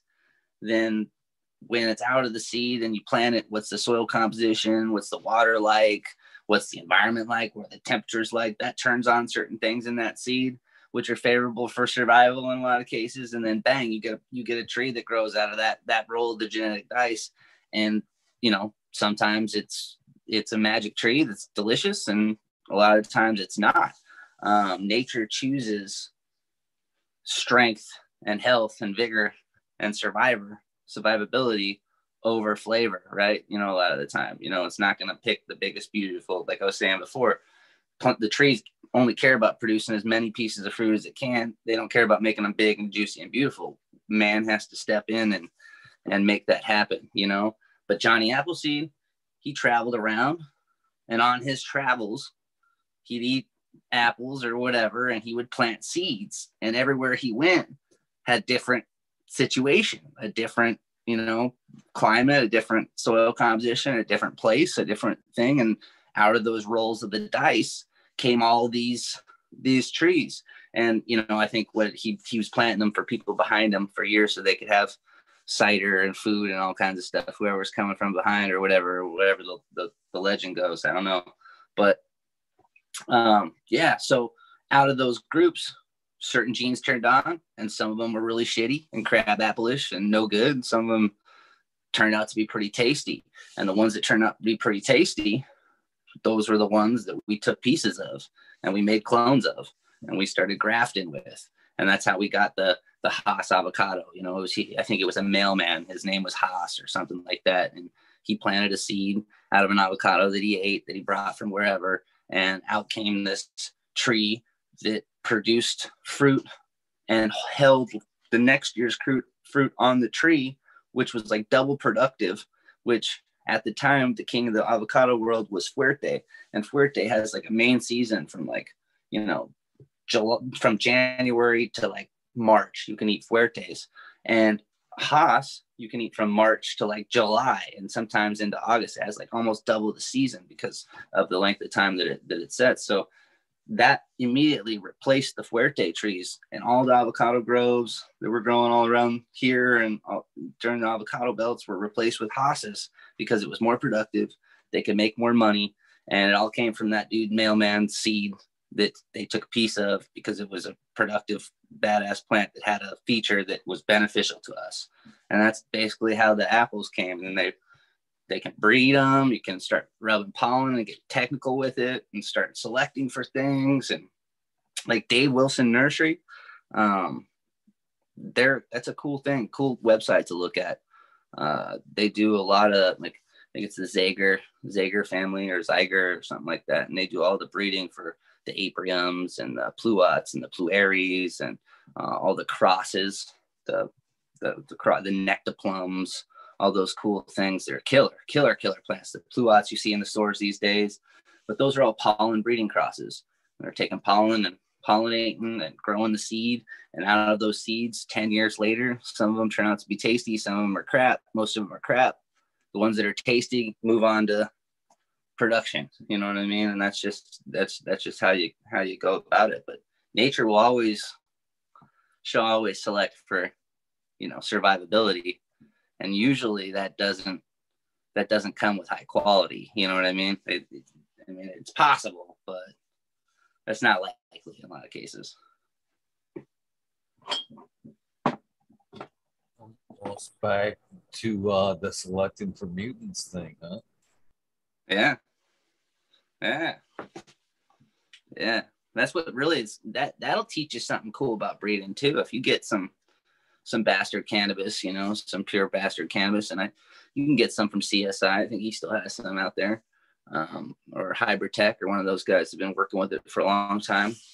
But yeah, you get something pure like that, and then you cross it to your favorite thing, and then you you got to grow. You got to go through that population. You got to breed it. You got to go through that breeding process. So it makes you be a breeder. Makes you do an open pollination, so where you're capturing the genetic pool because you don't want some of those plants that you have there might not have that trait prominent, you know, as easily accessed. You got to do them all. So you grow them, and then you got to do selection on all those mutants, and that teaches you a lot. Just like looking for the mutant leaves when they sprout, you're like, oh, cool, cool, cool, and you can kill all the rest of them, and then you only got mutants left. Then you can work, but it, it teaches you a lot really quick to be able to see it.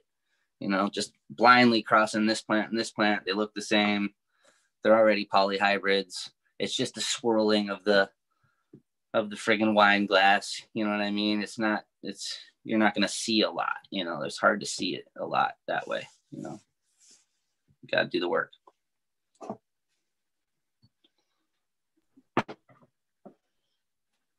Just kind of checking in here, pushing what three hours. Yeah, what time, yeah, what time is it? I got, you know, I'll smoke this last bowl. And if uh, there are any other questions or anything out there, I'll, I'll answer a couple more. But yeah, I'm out of weed, so we're gonna have to. Uh, I've got to go get some more weed. Up. I'm gonna have to go get some more weed. Or...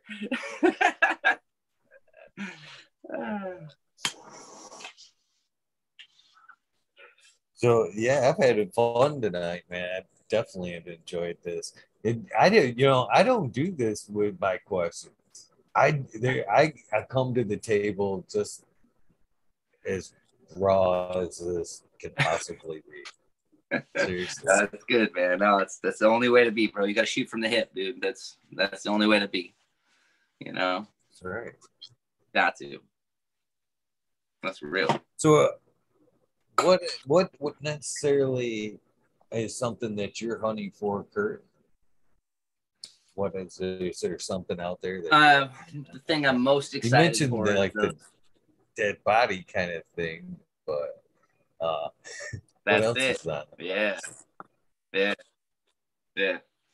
No, that's the that's what I'm most excited about is that it's P1 stock, man, straight from friggin' Afghanistan, like straight off the friggin' you know, the real deal fucking stuff, you know what I mean? Like straight from the source, you know. So and it and it has the exact like terp profile. Uh, it's got morpho- morphological characteristics, and that particular batch of seeds went through like one of the worst cold snaps of like the history of that area, right? And it still was was strong, you know. So it has this durability factor built into the genes too.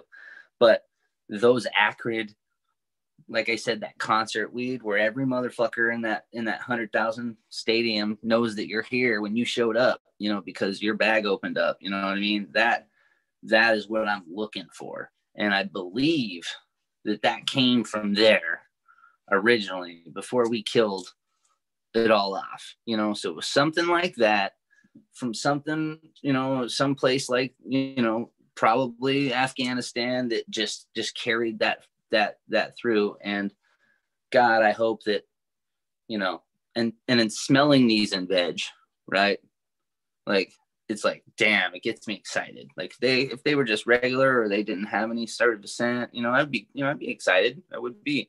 But it was that extra like like like little hop skip in my step. You know what i mean? When i kind of when i can actually like smell it and i'm like oh yeah and they all smell like that you know and you're like okay this this is the real deal because they're already foul and they're just they're just kids you know what i mean? So um i can only imagine kind of what's going on there and that's that's what i like to smoke. I like that nasty i mean i don't want it to be nasty i mean i don't want to taste dumpster but it's that raw fuel chem earth armpit like heavy duty stuff that you know like you you you take it in and it's fucking powerful. And then when you blow it out you're like god damn. And it just leaves that that that lingering dankness on your on your breath. You know what i mean? That you just can't get enough of you know? I can't it's hard to describe that that taste man but that that fuel that real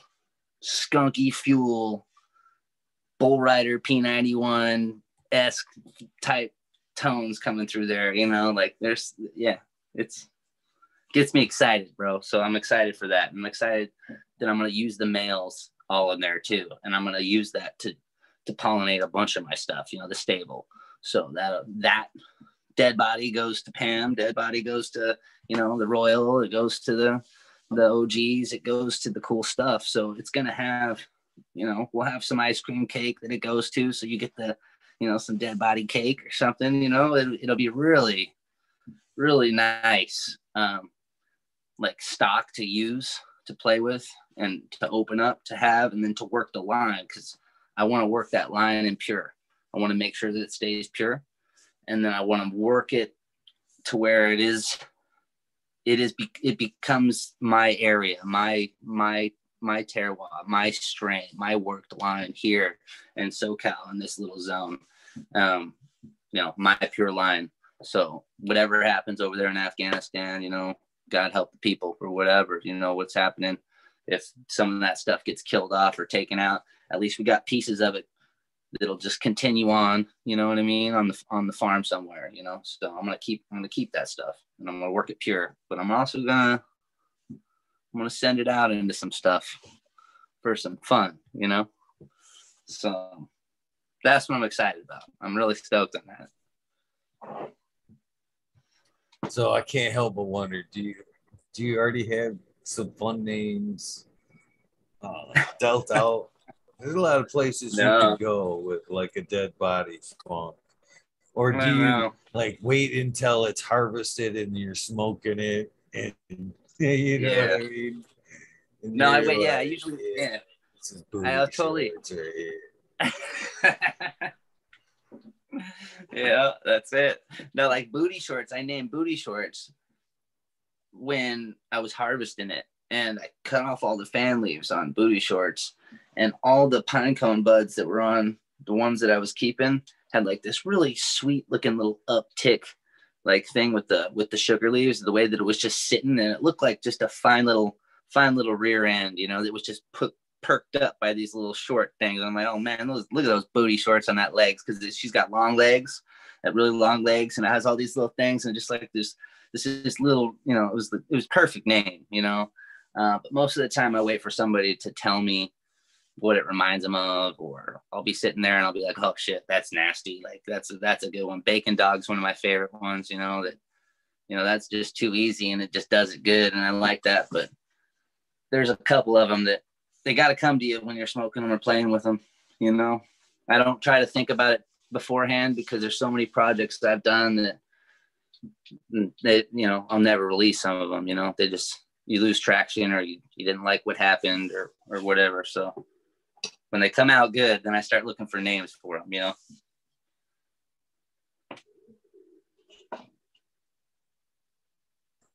Right on. Big Sun in chat has uh well, Mr. Big Sun, please go back and watch the uh, earlier half of the show. He's kind of already answered the first part of the question, which was uh, mothering pretty much out for uh, using it for mother fem seeds, which is um, just mm-hmm. kind of pretty much hit that a little bit.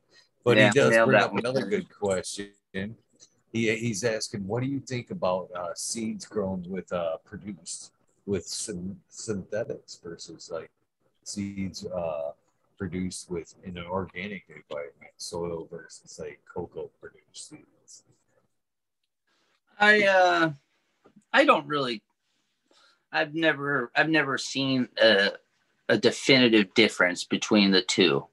Um, I think the sun makes the most difference out of anything, like were they made under the sun or were they made under lights? You know what I mean? I think that has a lot to do with it. And if, if the plant was well fed, I don't think that the synthetics and the organics is gonna like affect the overall extreme quality of the seed you know in the end. Now i would prefer out of like pure gut and like mantra and feeling and just who i am in general um, i believe that a organically derived you know seed with with healthy good ingredients you know what i mean? The wholesome ingredients just like uh, like i said before with the pregnant lady you know you want her to eat nice healthy good wholesome ingredients and fruits and vegetables that are really good for her. You don't want her eating a bunch of chemical garbage and stuff like that. You know i'd rather i'd rather it that way for the production of the seed or the the baby. So um, i believe that the relationships that the fungi and the bacteria and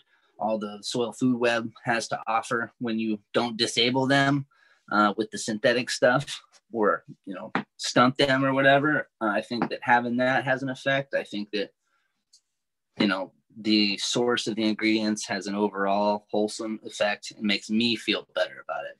But as a scientific like standpoint if you were like really scientific about it and were a pro and wanted to grow with science 100% technology the way that it goes like a lettuce or whatever and you're gonna you're gonna test sap and you're gonna take those necessary soil samples and do those things so that you can really dial in a, a nutrition level to peak performance then I would say, hell, that's that's fine. You're you're you're not you're not going to see any difference there because we are smart and there is some shit we can do with synthetics and it's not bad.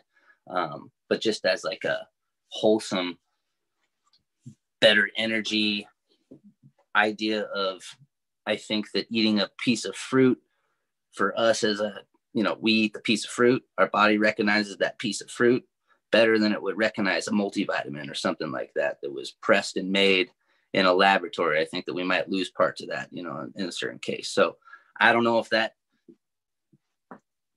breeds true, but I would I would rather it always be organic.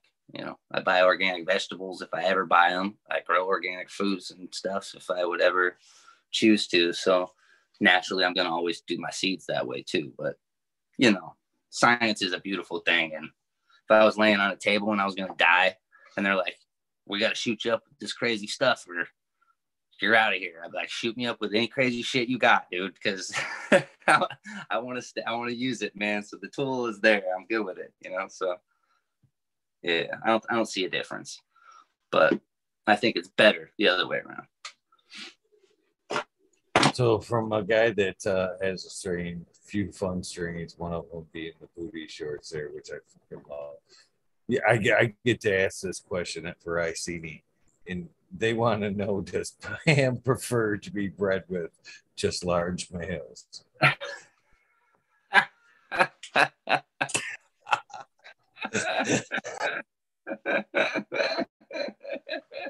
I love it, dude. That's the greatest question I've ever gotten, dude. That's awesome. That's that's fantastic. That's great. Uh, you know, I don't know. Uh, when I select males, if I'm gonna pick one male over all the other males, I always pick the daintiest one of them all, though. So I don't think if she wants large males, she usually don't get the large males. You know what I mean? I usually pick the dainty feminine ones. You know, so yeah but yeah, maybe I'll make a dip. Maybe we'll see. Maybe we'll maybe we'll find her a hog, dude. We'll see what's going on. That's great. Uh, you gotta love Chad, man. It's great. People. Hell yeah. I love it, man. It's the best thing in the world. I'm stoked the people are out, you know, they're listening, they're having fun, dude. It's good. You know, life is good, man. They're still fuck we're perching 240 in the morning here, 236 Michigan time. There's 90 people still hanging out. Hell yeah. Watching us. Oh it's yeah. It's been a great episode, man. I've Thanks, definitely glad I've got to spend this time getting to know you for sure. No, I'm for glad. Sure. I'm stoked you you you know, I'm stoked you had me come, man. That's the that's the shit, bro. So it means a lot. So hopefully I didn't ruin it. After wearing wearing this shirt on the EO show, fuck, how was I not gonna ask? How was I not gonna ask, man? I'm telling you, I watched fucking hung out. That was one of them nights where I watched. I didn't even say nothing. I was just kind of sitting there cheesing in fucking back here, just fucking grinning, grinning that you wore this shit. God, that was a, such a good night. That's oh, awesome. I love it thank you for that. Thank you again for that, by the way. No, yeah, man, it, will happen again, bro. I like the shirt, so I'm I'm down with that. You know, we got to get you some stuff. So, you know, I get you some seeds and some stuff the next time I see you, man. We need to get that. We need to get together for sure. Hopefully, hopefully that'd be cool as hell. I'd love to support you in any way I can, for sure. I have no problems in supporting the people I like. That's for sure. Them are the people I prefer to support. I'd rather prefer to support somebody that I know than somebody I don't know any day. So, oh yeah. With that being said, I know uh, I don't know if you got to smoke your other bowl or not, but there's a few minutes of uh, goofing around here before I let you go. Anyway, so might as well get started with that, I guess. So yeah, hell yeah. Oh, I don't know how much of the show you've gotten to uh, watch, but there's a few aspects of what goes on the channel here. Okay. There's of course the spotlight that we're doing right now. Fuck you're talking shit with me. And uh that's the main the main gig.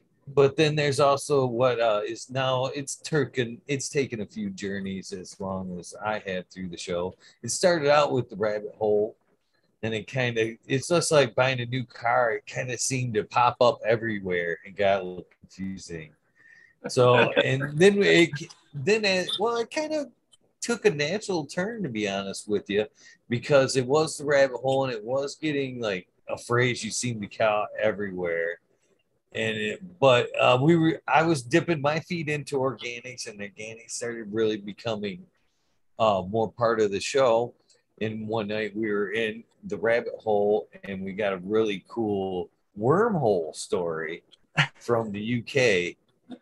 Uh, it was pretty cool. It's a good story too. And from that night forth, we kind of changed it from the rabbit hole to the wormhole. But then things kind of changed. We moved forward. And uh, last year on Sub's birthday, I tried to. Sub was a good friend of mine.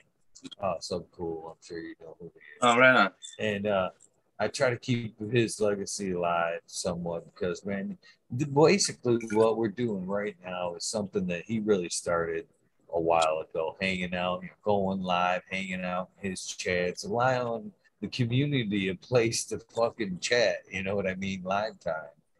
And I, I greatly appreciated that. And uh, as well as last year, you know, he did the seed the seed thing too, and he gave me that power, Mr. Trees. So I know the power of giving the seed. What kind of you know smile and I know all goes on with that. And I still I try to carry oh, yeah. seeds with me because I want people growing. I know how how self-sustaining it can be. It can be very empowering. You know what I mean? It kind of drives. There's so many pluses to grow, and he, he gave me that you know, once I I was a weed nerd, but then I was lucky enough, so I was always a tester for it, but I was a weed nerd. Then I got the chance to become one of his reps. Once I came on to rep, I had access to seeds, and that's where I began my flinging seeds journey, and I seen the the impact of it. So on his birthday last year was the first year since he had passed. So last year, I took uh, Jelly Bean, Agent Orange, and Sangria, and I sent them bitches around the world for uh, a grow along that kicked off on his birthday. So we had, you know, a grow along, you know, so everybody, no matter yeah. what, could check back and, you know, whatever. This year things were a little kind of hectic for me. And I, you know, again, I ain't missing my brother's fucking birthday. So I wanted to do something for him. So I kind of I got a hold of all the original weed nerds, Miss Jill, Mendo Doe, all of us that use the the term with heart yeah. and thought, hey man, what do you, what do you guys think about me changing the show over to or this portion of the show to Weed Nerd World? And they were like, I love it. And we kind of even emphasize if you look in the title where it says uh, Weed Nerd World, it's W E capital you know, breaking it down because it's we yeah. are weed nerds. You know, it isn't just the weed nerd, it's we nerds. So hell yeah. Since you've done that's part two of what happens on the show here or the channel. And of course organics the organic takeover with Smiley is another aspect. Hopefully you can come back and talk a little smack with uh, Smiley on the takeover yeah. as well. But uh, so you've done the first portion of the show, and that opens you up to Weed Nerd World.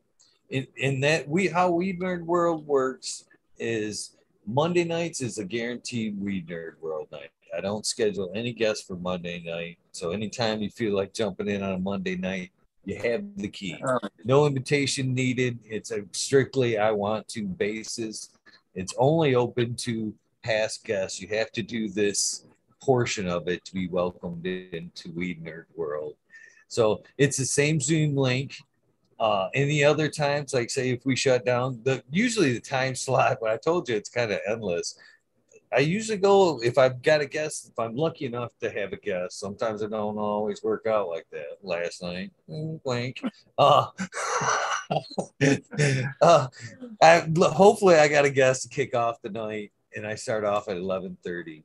and then I take it as far as the guest wants to go, but the, it is open till 420. So if we close things down fairly soon, I'll probably kick it back open till 420 and let the past guests jump in and finish out the night. So anytime that you see Weed Nerd World in the, the title, you know, if you're subscribed, you see it pop up. Grab your phone, you feel like hanging out, talking cannabis. Sometimes it, it'll, it, there's a lot of cannabis that this does get discussed there, but you 360 days a year, 365 days a year. Oh, try not to take any off. Uh it's hard to keep it cannabis. So it, it goes cannabis, sometimes conspiracy theory, it goes up and down. It is whatever you want it to be. So if you happen to tune in and it's uh, something you want to partake in, come on. You don't need you don't need the invitation. Yeah. Strictly want to. So I want to throw that no, out there, awesome. And hopefully you uh, jump no, I'll, yeah, I'll definitely do it. I'm up. I'm up late doing stuff, man. So and you're you're ahead of me anyway. So you're right in the prime prime time. So you'll see me, man. I'll pop in for sure. That's cool. Yeah, good people, man. man. Even if you just taking five in the garden or whatever and just want to smoke one and say hello to everybody. Hell yeah. Appreciate so, it, man. That's, that's I guess. Well, hell, it's my pleasure, man. It's worth it, man. You've been a hell of a guest. You're obviously a great guy, so why not? Why not ask you to hang out a little bit more, man? It, you know what I'm saying? And that's what it takes sometimes enriches everybody's life is you know, as much goodness as you could possibly surround yourself. That man. Uh, one other thing that uh before I let you go that I'd like to get from you is I do this crazy thing called the sound bite. Basically, uh, I don't use them right away. I kind of wait for let the let the things die down a little bit, and I use them for a reminder. But basically, it will be a commercial for this episode. So this is a corny thing I call the sound bite. It's just like all the old school radio identifications. Hey, this is a Paratera and I'm on C Rock. This is no different, except in my version, it's hey, I'm Eagle and I'm on fucking talking shit with Eagle, episode 520. You put whatever you want before or after, as long as it's kind of got that in your sound bite. I would greatly appreciate it. I will start recording right now for your soundbite. All right. I'm Mr. Trees, and this has been talking shit, talk fucking talking shit with Eagle. Hold on, let me do this one more time.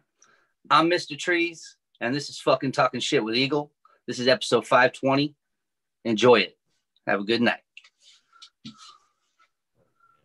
They will enjoy it too, because this was a really good episode.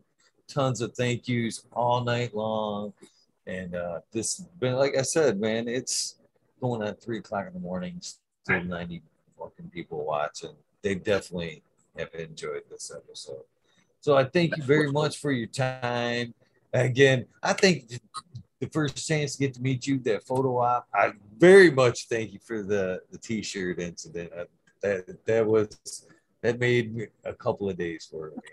And thank you for coming on and donating some of your time to the channel, to the show, to the community. It's the most precious thing we have. And, you know, I can only try to pay you back with good heartedness. well, I'm good, man. Have me back, man. We'll hang out more. Uh, anybody needs me, you you know, hit me up. You got questions with your trees, you need help, man, just let me know.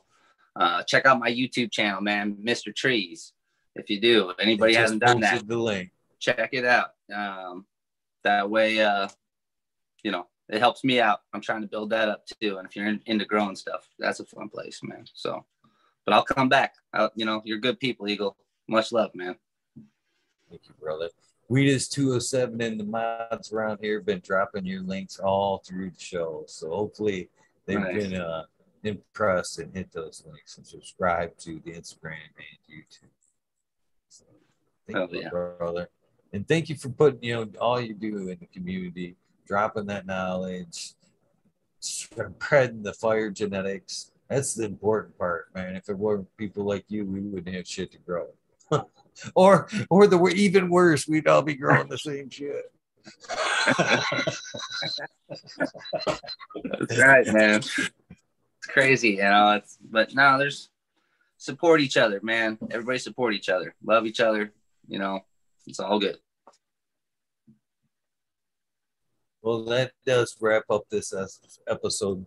Episode 520. I can't believe it. It's already stacking up to that kind of number. But uh, thank you guys for tuning in. If you're not going to transfer and uh, hang out in Weed Nerd World, then thank you for your time. If so, then take that break, fill your tray, use the restroom. I will see you in a few minutes. For the rest of you, you guys know the deal. Random acts kindness do save lives. Please try to take time to do something nice for somebody. Again, thank you, Mr.